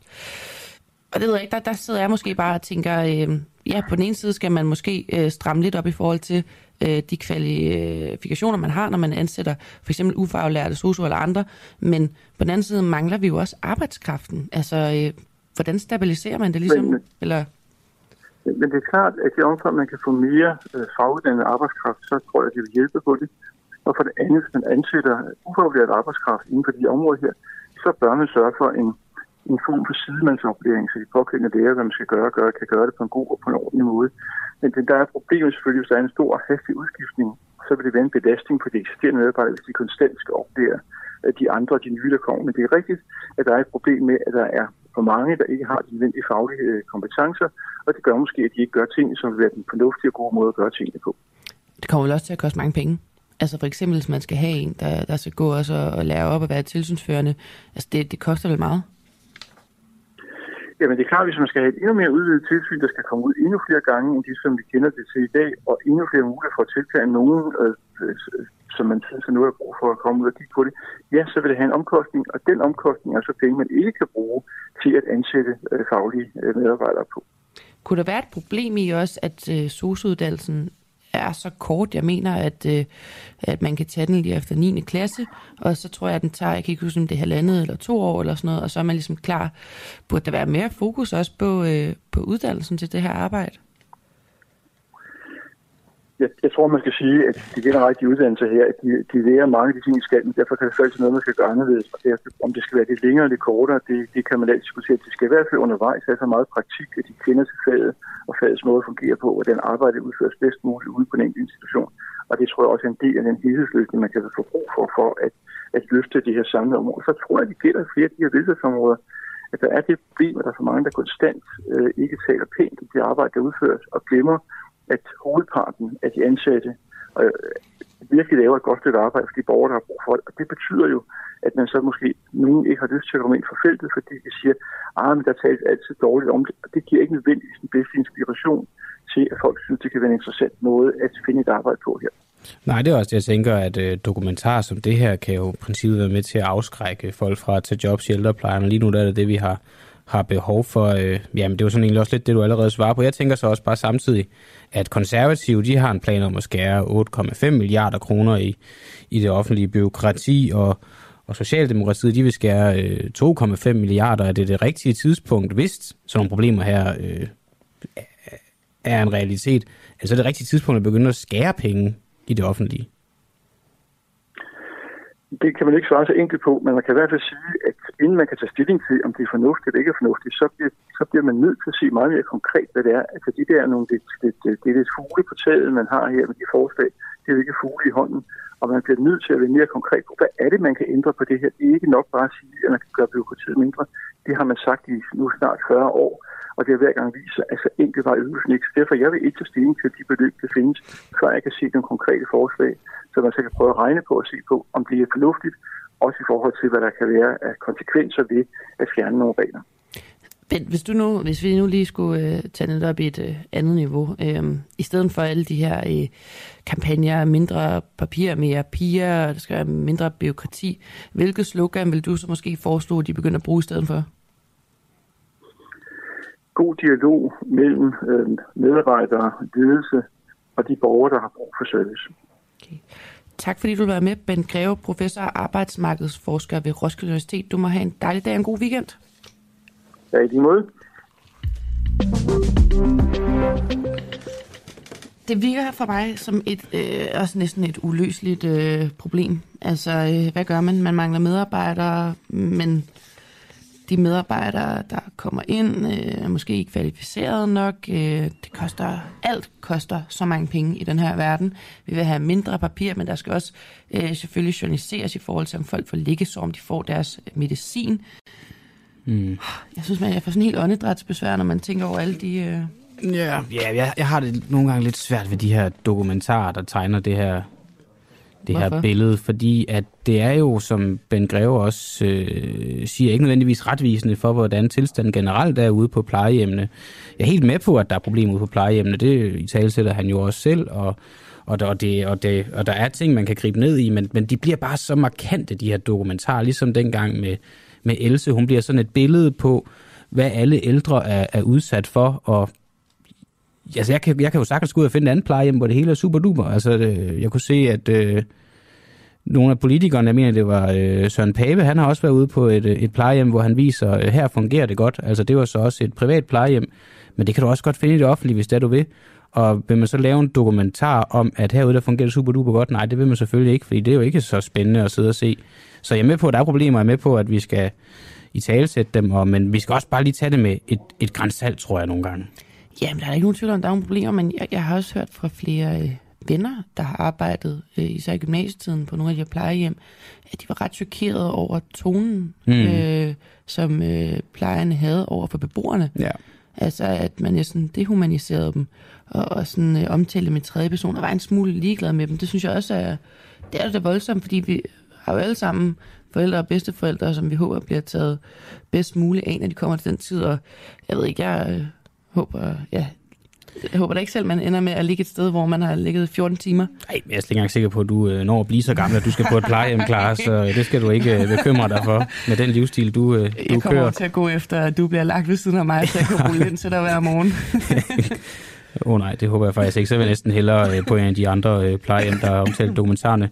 Selvfølgelig vil jeg ikke det. Vi skal videre til noget, øh, til noget helt andet, og øh, det er jo også fordi, at vi her på Den Afhængige har øh, det, vi engang imellem kalder for en, en videnshistorie. Det er en historie, der ligesom gør os, gør os klogere, og det, det handler måske ikke om sådan det generelle samfund, og det er heller ikke som sådan et kritisk interview, men vi vil også bare gerne vide lidt om, hvad der sker på, på videnskabsfronten. Og øh, til at gøre os øh, lidt klogere på noget om, øh, hvorvidt fremtidens færger er førerløse, så har vi her lige om lidt øh, Måns Blanke igennem. Og det er jo fordi, at forskere og industrifolk kan nu endelig sende den autonome passagerfærge Greenhopper ud på første salas mellem to bydele i Aalborg. Øh, Godmorgen, øh, Mogens øh, Blanke, professor ved DTU, og du er også den, der står i spidsen for det her Greenhopper-projekt. Hvad er det specielle ved den her nye øh, passagerfærge Greenhopper? Jamen lad mig lige starte med at sige, at øh, jeg står i spidsen for teknologiudvikling. Øh, den teknologi, som skal anvendes på Greenhopper. Selve Greenhopper er bygget af Aalborg By og Aalborg Havn, altså færgen.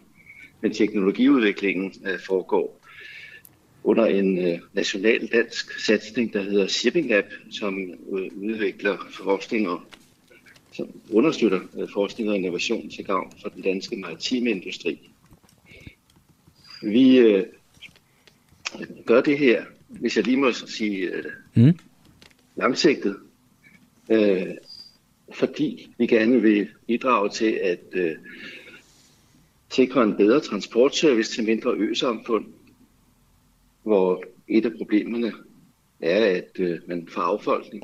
Blandt andet fordi der ikke er god, billig og regelmæssig transport. Jo, den er regelmæssigt forstået på den måde, at man sejler, når færgens øh, sejlplan siger, at man færger, at man skal sejle. Mm.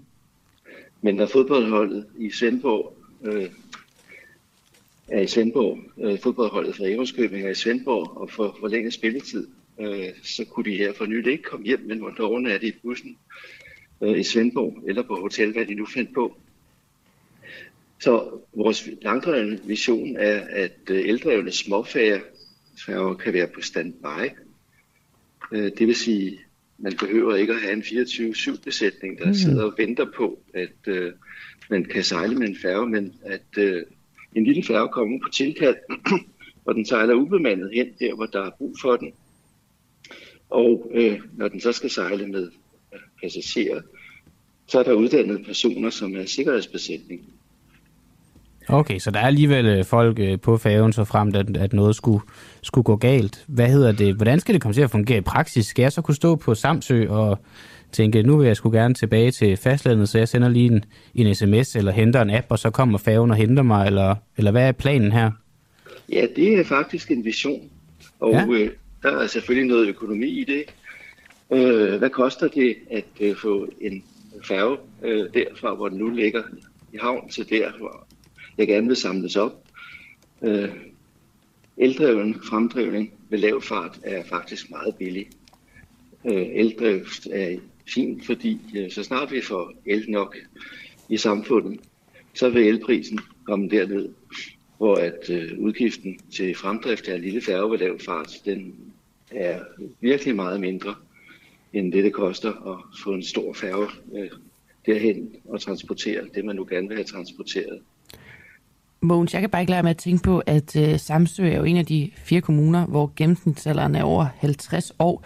Altså hvis man tænker, at NemID og MitID og, og øhm, e-boks og mange ting er svært, øh, tror du ikke, det kan blive lidt svært for de ældre beboere øh, at skulle håndtere en app og sende en sms og sådan nogle ting, hvis det er, at de øh, vil til over på den anden side? Jeg vil da håbe på, at der bliver udviklet en app til sådan en færge, der er lidt nem at bruge, som øh, den taxa-app, som mange af os har på vores telefon. Så hvis vi kan finde ud af at bestille en, en taxa, øh, så burde vi også kunne øh, have tilsvarende nemt at bruge øh, app til en telefon. Men ja, du har da helt ret i, at øh, der, der kan der være mange udfordringer med øh, IT-systemer. Men når vi nu taler IT-systemer, så synes jeg også, at jeg vil sige øh, lidt om, hvad er det så for en teknologiudvikling, øh, som foregår. Øh, hvorfor øh, er det, at øh, vi gerne vil øh, lave høj automatisering til øh, små færger? Øh, hvis vi sammenligner med, hvad biler kan i dag, så er der mange af os, der kører en bil, som øh, har nogle hjælpemidler. For eksempel en radar, som er i stand til at øh, hjælpe med at holde afstand til forangående radar eller kamera eller begge dele. Så øh, biler øh, kan fint køre på en motorvej, holde afstand til forankørende, de kan lave vognbaneskift, de følger de hvide linjer. Der hvor der ikke er hvide linjer, eller der hvor situationen bliver meget kompleks, for eksempel i et bymiljø, hvor man lige pludselig har rystende cyklister, barnevogne, mm. løbehjul. Øh, der bliver det komplekst, så der kan bilerne i dag ikke klare det. Og hvad med øh, vandet? På vandet er der jo ikke nogen optrukne øh, hvide linjer. Nej, men, ikke øh, rigtigt. Man øh, kan sejle øh, på kryds og tværs på vandet, men der er trafikregler, og øh, noget af den teknologi, som vi udvikler, er øh, sensorteknologi, der kan øh, se, øh, hvad er der af anden trafik, øh, kan fortolke, hvordan er vigepligtreglerne i forhold til den anden trafik, og øh, kan opføre sig øh, på en måde, så øh, bemandede skibe, øh, de ikke bliver, skal vi sige, forskrækket over, hvad øh, den øh, autonome, det autonome fartøj gør. Oh, hvis, vi sammenligner, ja, hvis, vi sammenligner, hvis vi sammenligner med bilerne, mm. øh, så har jeg, jeg da i min elbil været, ofte været ude for, at på en motorvej, hvis der lige pludselig er en, der kører af motorvejen, jamen så er min bil meget forsigtig, så bremser den op for ikke at det kører ind i en forangående. Mm. Og, det, og det skal den naturligvis. Og den giver så god plads, så øh, det er øh, nogle gange lidt overraskende for bagvedkørende, at min bil bremser så kraftigt op midt på en motorvej. Og det kan jo sådan set være farligt, fordi så kan andre køre op bag Ja, det er det rigtigt. Og øh, på, øh, på søen, øh, der skal man udvise såkaldt godt sømandskab. Det betyder, at man skal give plads for andre og ikke provokere situationer, som for andre til enten at gå på grund eller støde sammen. Altså, det er en, en meget vigtig ting, som vi mennesker er, er vældig gode til, øh, specielt de af os, der har uddannet navigatører, øh, som virkelig kan det her. Og øh, teknologiudviklingen går på at øh, forsøge at få computere til at opfatte en situation på øh, samme niveau som en ikke erfaren navigatør, fordi det kan vi nok ikke konkurrere med, men øh, som en navigatør, der måske er lidt øh, uerfaren, eller øh, måske bare er i en stresset situation. Og der kan teknologi hjælpe meget til at give overblik og fortolke en situation for en øh, navigatør. Så øh, det er det, teknologiudviklingen går på. Altså ja. øh, udvikle sensorer og computeralgoritmer, maskinlæring, kunstig intelligens yes. til at gøre overfarten sikker. Det er jo helt vildt øh, spændende, og det er jo noget, der bliver spændende både at følge med i på sådan øh, bilfronten, men jeg var slet ikke klar over, at jeg også skulle følge med i det på, på færgefronten, men det vil jeg gøre, og så vil jeg glæde mig til, at jeg måske på, om 10 år er på Samsø og gerne vil hjem igen, og så bare kan sende med sms, og så kommer der en, en færge og henter mig. Jeg vil sige uh, tak til dig, Måns Blanke, professor ved DTU, for at du var med til at forklare os om de her førerløse færger, og så må du have en god morgen. I måde. Jeg kunne godt lige tænke mig at spille lidt klip for dig. Fordi øh, som sagt skal vi jo her 20 i 9 om en 10 minutters tid snakke med Jacob Illeborg fra BT om, hvad der foregår i England. Øhm, nu. Mm. Øhm, men jeg synes, at vi hurtigt skal høre det her klip. Ja, øh, af den nu afgåede øh, premierminister Liz Truss. Mr. Speaker, I am a fighter and not a quitter. Given the situation, I cannot deliver the mandate on which I was elected by the Conservative Party. I have therefore spoken to His Majesty the King to notify him that I am resigning as leader of the Conservative Party. Det var to meget forskellige udmeldinger. Det er, jeg er en yeah. fighter og ikke en quitter, og så i går måtte hun jo så gå frem og sige, jeg har været op hos uh, hans majestæt kongen og øh, tage min afsked. Ja, så gik den alligevel ikke øh, et eller andet sted, så har jeg sgu også lidt ondt af damen. Altså, hun har jo håndteret det sindssygt dårligt, øh, men, øh, men alligevel har stået på, på et møde og sagt sådan der, og så 44 dage senere må stå og sige, øh, jeg, øh, jeg hopper sgu fra igen. Jeg har ikke nogen øh, opbakning, og det er jo helt tydeligt, det havde hun heller ikke. Men, øh, men ja, det snakker vi med Jacob Illeborg om, om en små øh, 10 minutters penge. Alright, jamen øh, inden vi gør det, så skal vi snakke om noget helt andet, og det er nemlig det VM, vi nogle venter på, andre vil ønske aldrig nogensinde skulle have fundet sted. Det er det VM, der foregår her med lille måneds tid i Katar, hvor øh, Katar er blevet kritiseret for øh, dårlig behandling af migrantarbejdere, overtrædelse af menneskerettigheder og arbejdstilstande, der kan minde om slavelignende forhold. Nu er der bare lige kommet en ny rapport af, fra Amnesty, som fortæller om, at der stadig findes menneskerettighedskrænkelser sted i Katar, endda i et markant omfang, trods at man har forsøgt at lægge pres på styret. Og til, det, til at snakke om det har jeg Annette Stubkær. Du er politisk rådgiver hos Amnesty. Godmorgen. Godmorgen. Kan vi lige... Øh, jeg, bare, jeg bare lige for at starte et sted. Jeg, jeg er blevet nysgerrig på, siden man øh, begyndte at nævne de her 6.500 dødsfald og så videre, og kom frem med, med oplysningerne om, at, at de her slavelignende forhold fandt sted. Har vi så set nogle forbedringer frem til i dag? Ja, så vi kan se, at der jo faktisk er, nu det er jo, det har stået på i, i 12 år, altså vi har vidst, at de skulle være værter på VM i 12 år, Mm. øh, og der er faktisk, især inden for de sidste fem år, blevet lagt et markant pres på Katar, og det har både været fra regeringers side, altså politikere har rejst spørgsmål omkring forholdene for især migrantarbejdere, der skulle forberede det her VM. Fodboldfans er blevet mere og mere oplyste. Fodboldforbund, også DBU, har været meget markante i at sige, at forholdene for migrantarbejdere skal forbedres i Katar. Og så er der også en masse medier, ligesom jer, der, der stiller spørgsmålstegn ved det her.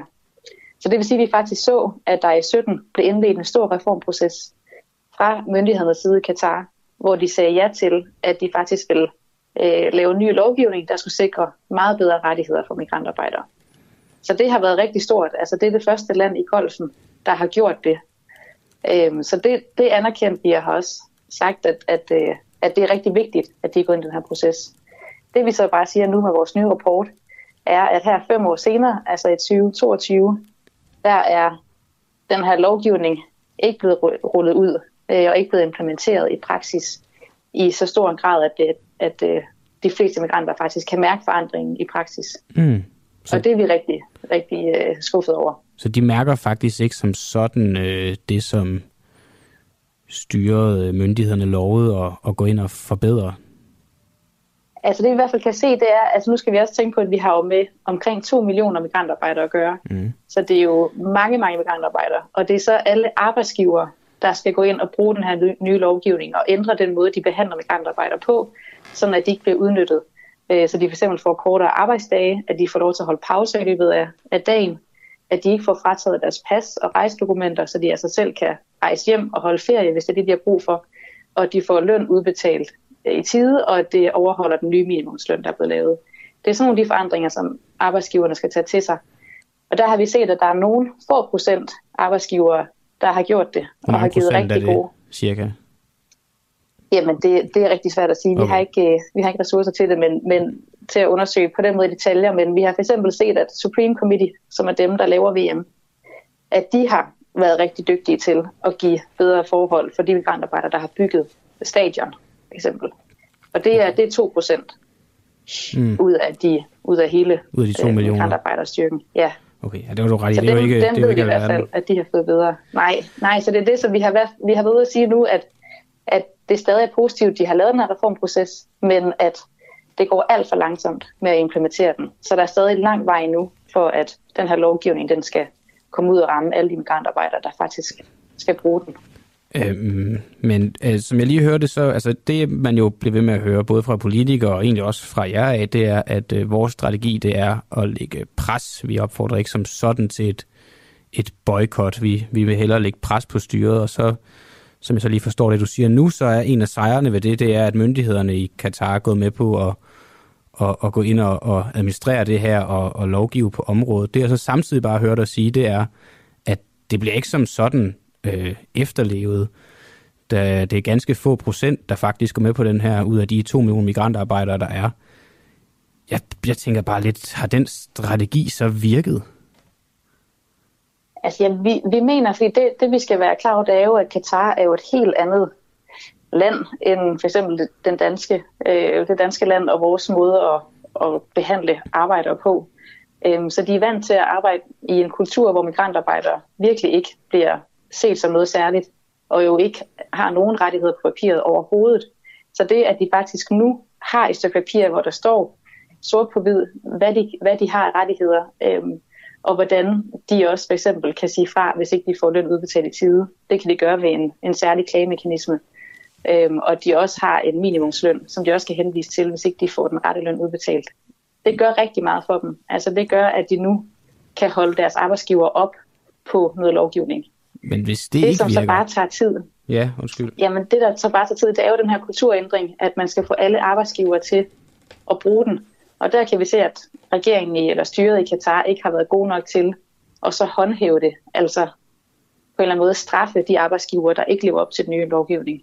Der mangler vi at se, at styret slår lidt hårdere ned på dem, der ikke overholder reglerne. Men, Og det er så noget af det, vi prøver at, at virkelig øge presset på lige nu, hvor vi ved, at hele verden har fokus på Katar de her uger op til VM. Jeg tænker bare, I har da godt nok også travlt, fordi at der er en måned til VM, det løber af stablen, og så går der en måned eller halvanden, og så er det overstået. Øh, det har været 12 år undervejs. Det er her til sidst, vi ser, at der, der er forsøg på nogle forandringer, som så, jeg undskyld, jeg siger det i mine ører, ikke rigtig lyder til at, at have lykkedes så grundigt, hvis, hvis, hvis det, der er blevet forskellen, det er, at der er nogle få procent, der har, har fået de her, jeg er med på, at alle har fået muligheder, men der er kun nogle få procent, der rent faktisk har fået muligheden for så også at efterleve de muligheder, de er blevet givet.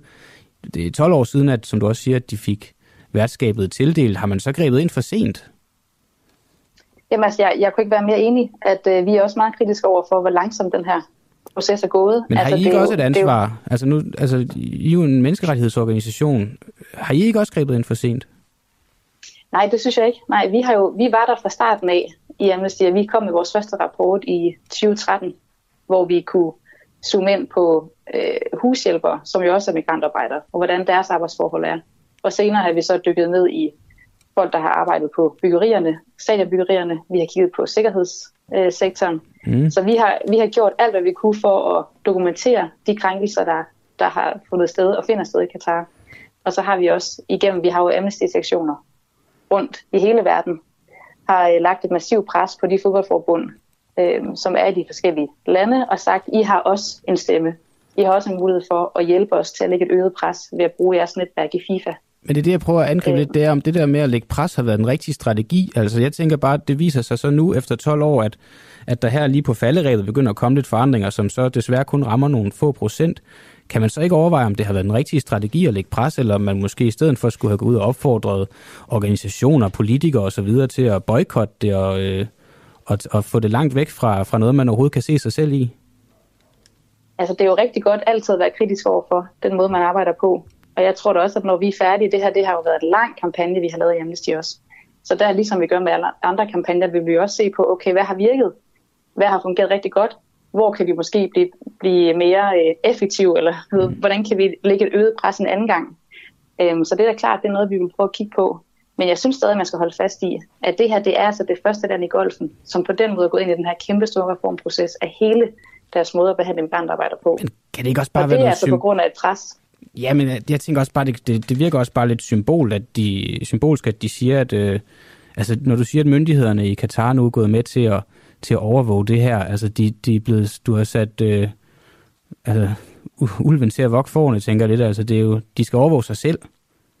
Havde det ikke været bedre at få en instans udefra til at komme ind og øh, administrere det her? Jamen det har de også. De har lavet den her reformproces af sket i samarbejde med FN's arbejderorganisation. Men det er vel dem selv, der overvåger det i praksis? Øh, altså det, det er jo så, hvordan man, det er jo, det er jo svært for os som menneskerettighedsorganisationer at skulle diktere, hvordan de gør det. Mm. Men det er rigtig godt, at de har lavet her form for samarbejde med ILO. Men hvis det Øhm, ikke bliver og så- efterlevet, så kan det jo være nok så fint, men hvis det kun er noget, der rammer nogle få procent lige nu, så, så tænker jeg bare, hvor stor en succes det så er. Altså, jeg vil sige, at jeg synes, det er en succes. Altså, jeg kan godt gentage igen og sige, at det er virkelig store fremskridt, vi har set, man har gjort. Men er det, no, er, første det, land i er det en succes, at nogle få procent ud af to millioner migrantarbejdere har fået bedre forhold? Jeres nye rapport her siger jo selv, at, øh, at der stadigvæk ses, øh, ses øh, menneskerettighedskrænkelser i markant omfang. Ja. Er det så en succes, at det er nogle få procent i løbet af 12 år nu, hvor man har arbejdet med det her? Jeg må altså også indrømme, det kan godt være, I, at du siger, at I har været på pletten fra starten af. Øh, Jeg ved ikke, om det var akkurat det, var du sagde. Jeg blev ikke som sådan bekendt med, at det stod så gralt til, før The Guardian kom ud med de her tal om 6.500 døde migrantarbejdere. Det mener jeg var i, i 2019. Det er jo alligevel, det er alligevel noget sent i den proces. Altså, jeg, jeg, jeg, jeg, forstår simpelthen bare ikke argumentet for ikke at boykotte det fra start af. Nej, men det er jo så, det er så ja, din holdning, kan man sige. Der mm. arbejder vi så på en anden måde amnesty, og vores holdning er jo så også, at det faktisk er op til den enkelte aktør at finde ud af, hvad for en strategi fungerer bedst. Vi har ikke været ude at sige til altså nogen andre aktører, at de ikke skal boykotte, eller at de skal boykotte. Altså det, det er op til, til hver ikke? enkelt at Hvorfor finde ud af. Jamen fordi vi mener, at den beslutning kan vi ikke tage i amnesty. Det må man finde ud af som vi regering eller som, som fodboldforbund. I kunne godt vælge at sige, at vi opfordrer til det, fordi vi mener, at det er den måde, man bedst kan få ændret nogle ting dernede. Jamen den, jamen, den strategi, den har vi ikke selv i Amnesty, fordi hvis vi begynder at boykotte lande, der ikke følger menneskerettighederne, så kan vi jo ikke arbejde i nogen lande. Men hvis den anden Altså, strategi jo- her heller ikke rigtig har virket, hvis vi kun ser, nu, jeg bliver bare ved med at gribe fat i det her med, at vi kun ser de her forandringer for ganske få procent af de her to millioner migrantarbejdere. Hvis det heller ikke har virket, kunne det så ikke være, at I skulle overveje, om I kører med en rigtig strategi på sager som den her?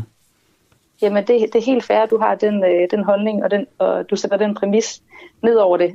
Jeg mener, at vi er nået et godt stykke, stykke vej, og vi er faktisk i gang med en rigtig stor reformproces af et land, som i mange, mange år har udnyttet og misbrugt migrantarbejdere.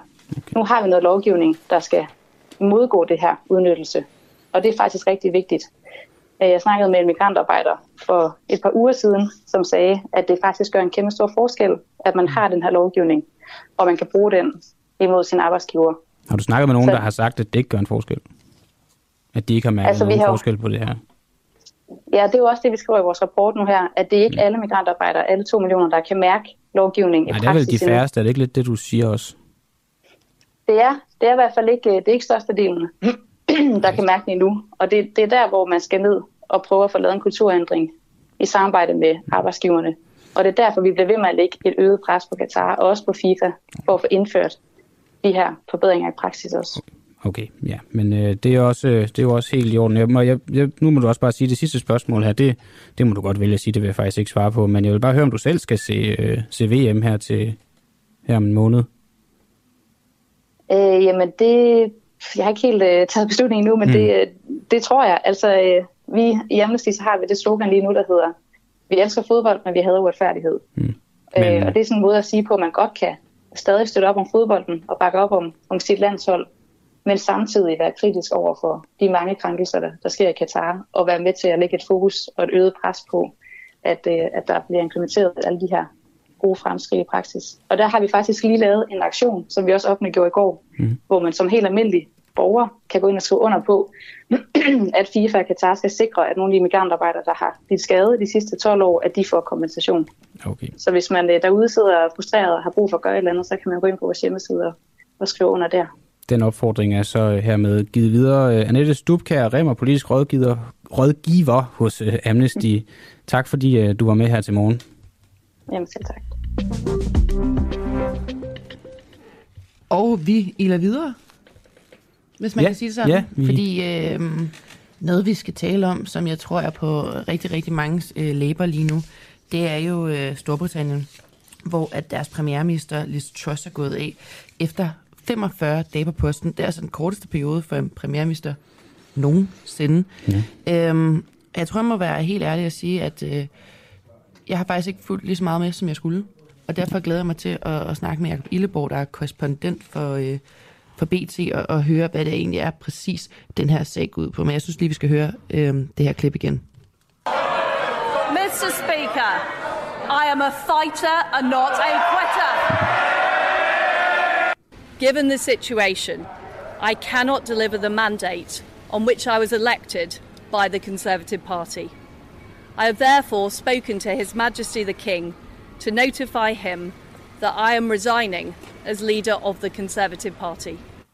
Det var så Salathovedet, der vandt i, i den her øh, omgang. Godmorgen, Jakob Billeborg, international korrespondent for BT.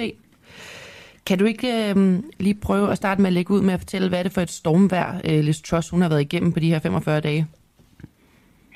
Altså, det er vel et politisk stormvær, som man nærmest aldrig har set det før. Altså, hun, hun øh, kom ud med store planer om at forandre England, at gøre England mere økonomisk konkurrencedygtigt, sænke topskatten, øh, øh, gøre det nemmere for erhvervslivet at konkurrere med, med resten af verden, i stilset EU, og endte med at måtte æde alle sine ord og lave ufattelig mange kovendinger øh, og stå tilbage som en, øh, en sølle og ydmyget person i virkeligheden, da hun forlod Downing Street, eller da hun annoncerede, at hun forlod Downing Street i går.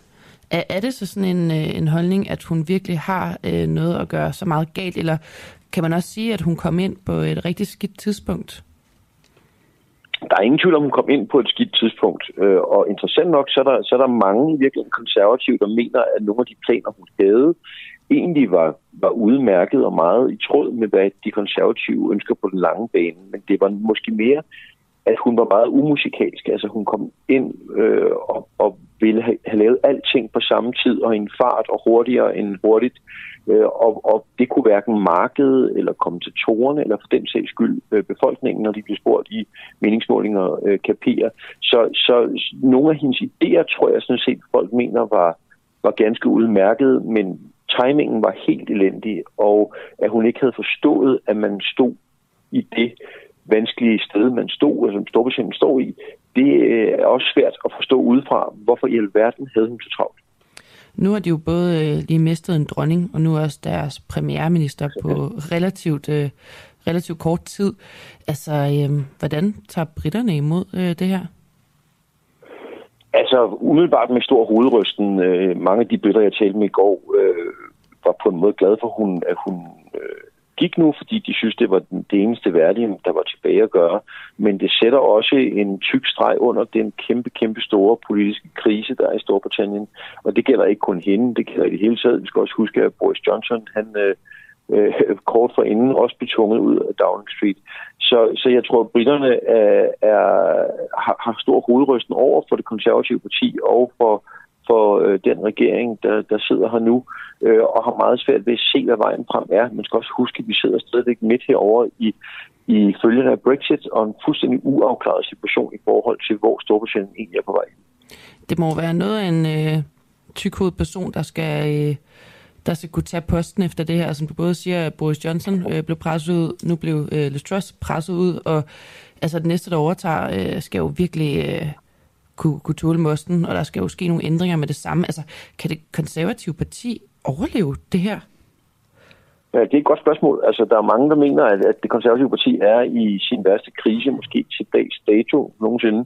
Men, men det kommer selvfølgelig også ind på, hvem det er, der kommer ind. Altså, og øh, favoritten nu er, er den tidligere øh, finansminister Rishi Sunak, efterfulgt af Penny Morten, den tidligere forsvarsminister, og så før nævnte Boris Johnson, som øh, er poppet op igen af jo ganske få uger efter i virkeligheden, at han måtte gå i, i skam og skændsel, der er, er Boris Johnson poppet op og, og er faktisk et seriøst øh, bud på øh, den næste premierminister. Altså, er der reelle chance for, at han kunne gå ind og tage posten igen?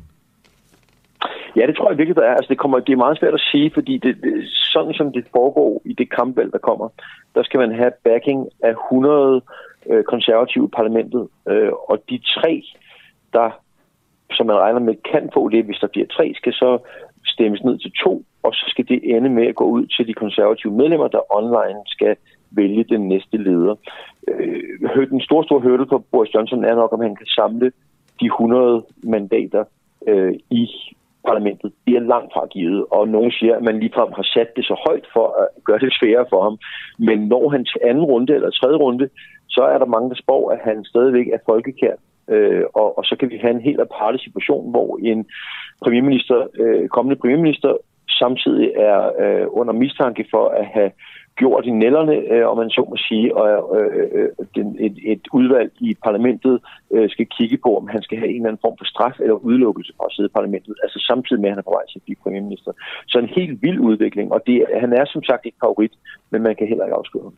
Det er jo også en vild tid i forhold til, til krigen i Ukraine, som øh, Storbritannien jo har været øh, massiv støtte til, man har også set Boris Johnson stå i Kiev øh, med Zelensky op til flere gange. Altså, øh, i den her tid, hvad er det, der gør den næste i rækken favorabel, hvis man kan sige det sådan? Altså, hvad er det for nogle kvaliteter, han besidder, som øh, kunne, kunne gøre en forskel? Altså, den næste øh, premierminister, der kommer, skal på en eller anden måde redde tråden ud, og, og de fleste regner med, at de konservative får læstelige tæv ved næste øh, øh, valg.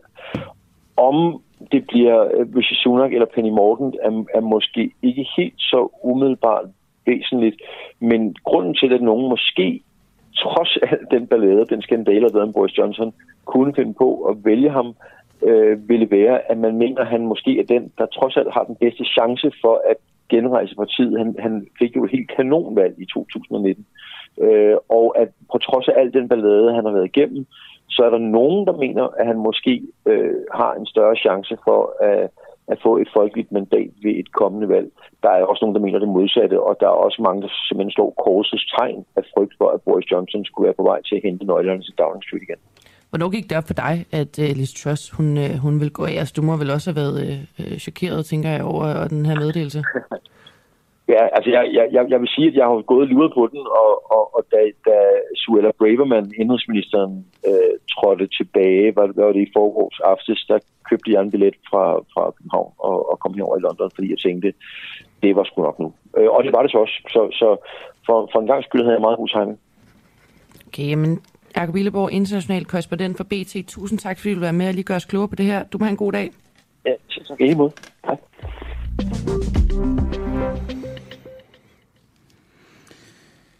Jakob Illeborg, et, øh, fra, om, om en vild situation, der sker lige nu øh, i lige over på den, på den anden side af, af, af det hav, der skiller os ad. Jeg synes, øh, jeg bare lige prøve at forestille dig, hvis det havde været hjemme i Danmark, at vi først øh, mister dronningen, og derefter så... Øh, først mister ja, en for, anden premierminister, der ja, bliver presset ud, øh, og derefter øh, også mister dronningen, og derefter mister den øh, næste premierminister i rækken. Ja, det, det må være en, vild tid at være, være britter i, og så samtidig så har vi krig i Ukraine, og, og verdenssituationen har, har aldrig været, været vildere. Jo, selvfølgelig har den det. Men det er bare en vild tid lige nu, og så hvis man har alt det her oven i hatten. Men noget andet, der også er vildt, det er, at vi har et program her på Den Uafhængige ja. med øh, den politiske ordfører i Socialdemokratiet. Han hedder Rasmus Stoklund. Det er et program, der hedder Stoklund-syndromet, hvor vi en gang hver anden uge, nu har det lige været udskudt lidt på grund af noget valgkamp, men ellers en gang hver anden uge spiser frokost med ham. Nu skal vi spise frokost med ham her i dag, og vi vil bare lige prøve at ringe til ham og, øh, og høre, om han, han glæder sig til at skulle snakke med os, og hvad vi, hvad vi måske skal, skal lidt ind på. Så jeg tror egentlig bare, at vi ringer live op her ja. på studiet.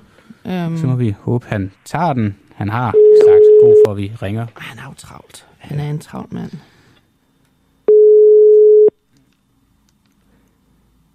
Det kan også godt være, at han har skiftet mening. Ja, det kan være. Det er Jakob. Jakob, hold op. Godmorgen, Rasmus Stocklund. Vi ringer herinde øh, live fra studiet øh, i Morgenradioen. Det er Christian og Nå, det er ja. Godmorgen. Hvem tror du ellers, det var, siden du sagde, det var Jakob? Nå, du bruger forskellige navne jeg, til forskellige jeg tror, personer. Kim Bilsø. Har du taget på vej over det, at han kaldte dig for Jakob? Ja, jeg ligger stadigvæk i første stilling herhjemme og ved mm. ikke, hvad jeg skal gøre. Nå. Nej, jeg synes, det var meget sjovt. Nå, men okay. så synes jeg også, at det var et forsøg på at være sjov over for jer at præsentere mig. Ja, ja, men det var det. det. er også blevet sjovere, det må vi jo øh, indrømme. Jeg ved ikke, om det er vores påvirkning, men... Øh... Nå, men det kan godt, det jeg, kan det godt være. Må jeg spørge dig, Rasmus, er du egentlig politisk ordfører i Socialdemokratiet i dag? Nej, det er jeg ikke. Nej, hvem er så Vi politisk har, ordfører? Jamen, jeg kan ikke lige vagtplanen i hovedet, men der er sådan en vagtplan, hvor der er to på om dagen. Kan vi få indblik i den vagtplan, fordi det er sindssygt forvirrende Nej, I som skal bare kontakte vores presseafdeling. Ja, okay, jeg kan også prøve at ringe til en brønd i øh, Værløse. Altså, det, prøv at høre her, det sker der jo ikke noget ved. Vi finder jo aldrig ud af, hvem der er politisk ordfører, når vi ringer til den pressetjeneste. Brønd i Værløs, det tror jeg ikke, du får noget af. Det ved jeg ikke Nej, lige, præcis, hvad det det, det, var, det var bare Men en reference det er til gengæld i min store kreds, så jeg synes endelig, du skal tale om Værløs. Hvad er du så i dag? I dag der er jeg øh, blandt andet øh, rundviser, og øh, så er jeg jo socialdemokrat, og øh, så er jeg øh, i valgkamp. Okay. Men jeg har blandt andet et par rundvisninger for folk, som jeg har inviteret på rundvisning på Christiansborg. Hvem er det? Jeg har faktisk bare inviteret bredt ud. Øh, Hvis der var nogen, der manglede en god aktivitet til efterårsferien, så annoncerede jeg bare på min Facebook-side, og så var man velkommen til at komme ind og besøge mig, uanset om man var rød eller blå. Altså, der har været tilmelding på, fordi det, der er faktisk heldigvis mange, der synes, det er spændende. Så der, jeg, har, jeg, jeg startede med kun at lave en tur, men så blev den lynhurtigt ja, udsolgt er det forkerte ord, fordi det koster selvfølgelig ikke noget, men altså, den blev hurtigt booket. Så, så nu lavede jeg to i stedet for. er jo- Og så skal jeg jo derudover, så skal jeg jo lave podcast med jer senere i dag. Ja, det er jo netop det. Altså, det er jo godt at høre, at du stadig er socialdemokrat efter øh, den sidste tid her. Men hvad glæder du dig til at, øh, at tale med os om i dag? Jamen, jeg glæder mig aldrig specielt meget til at skulle tale med jer, men Mm. jeg er smiret over, at podcasten bærer mit navn, og derfor så bliver vi jo ved med at mødes. Mm. Du kunne godt komme med nogle idéer til for eksempel frokost, hvis det skulle være. Det, det kan vi jo altid se, at du glæder dig til at spise med os. Ja, det kan vi godt mødes om. Jamen, det er fordi, jeg synes jo faktisk, I er, god, I er godt selskab, når ikke at øh, der er mikrofon på.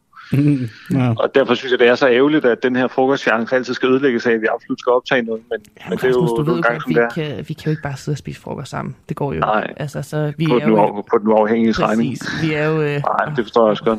Men er der et eller andet, Men du... altså, øh, Nej, undskyld. nej, jeg synes altid, det er lækkert, det I har med. Om det er shawarma eller burger eller smørbrød, det er helt op til jer. Så skal vi jeg nok kan jo sørge for, spises med at der kniv ikke og gaffel, heldigvis. Ja, det er det. Du er den eneste mand, jeg nogensinde har set spise en shawarma med kniv og gaffel. har du set kvinder gøre det? Nej, det har jeg så godt nok heller ikke. Jeg har faktisk aldrig set en menneske gøre det. Hvordan vidste det, du, jeg at så jeg identificerer mig selv som mand i øvrigt? Ja, det går jeg ud fra. Det, det, Nå, nu kommer Gør du ikke det, eller hvad? Nu, Fordomsfuldt. vil, vil, du, vil du lave sjov det med den okay? debat, Jacob? Eller Jacob, havde han er her. Nej, det må jeg heller være med. Men derudover, og så vil jeg sige, normalt vil jeg heller ikke spise noget med kniv og gaffel. Men grund til at gøre det, det er, fordi når vi sidder der og laver radio, og man, sidder, man bliver hele tiden stillet kritiske spørgsmål, når man lige har taget en mundfuld, så lyder det, som om man ikke vil svare. Og øh, så er det bare, jeg synes, det er nemmere at styre det. Lige at, ja. Vi kan jo fortælle til både dig og lytterne, at vi har jo øh, selvfølgelig forberedt øh, nogle ting til i dag, og øh, sidste gang havde vi et spil med, og det kan vi heller ikke komme uden om i dag. Men nu løber øh, tiden ud, Stoklund, så øh, vi kan jo bare sige, at vi ses senere. Vil du sige noget til vores øh, lyttere her på, øh, på falderæbet? Du har øh, tre sekunder. Jamen, så vil jeg bare sige, ligesom Henrik Dam Christensen og øh, Bertel Hårder, at Folketinget er bedre end sit rygte. Så øh, op med humøret. Det er godt med dig. Kan du have en god morgen? God morgen. I lige måde.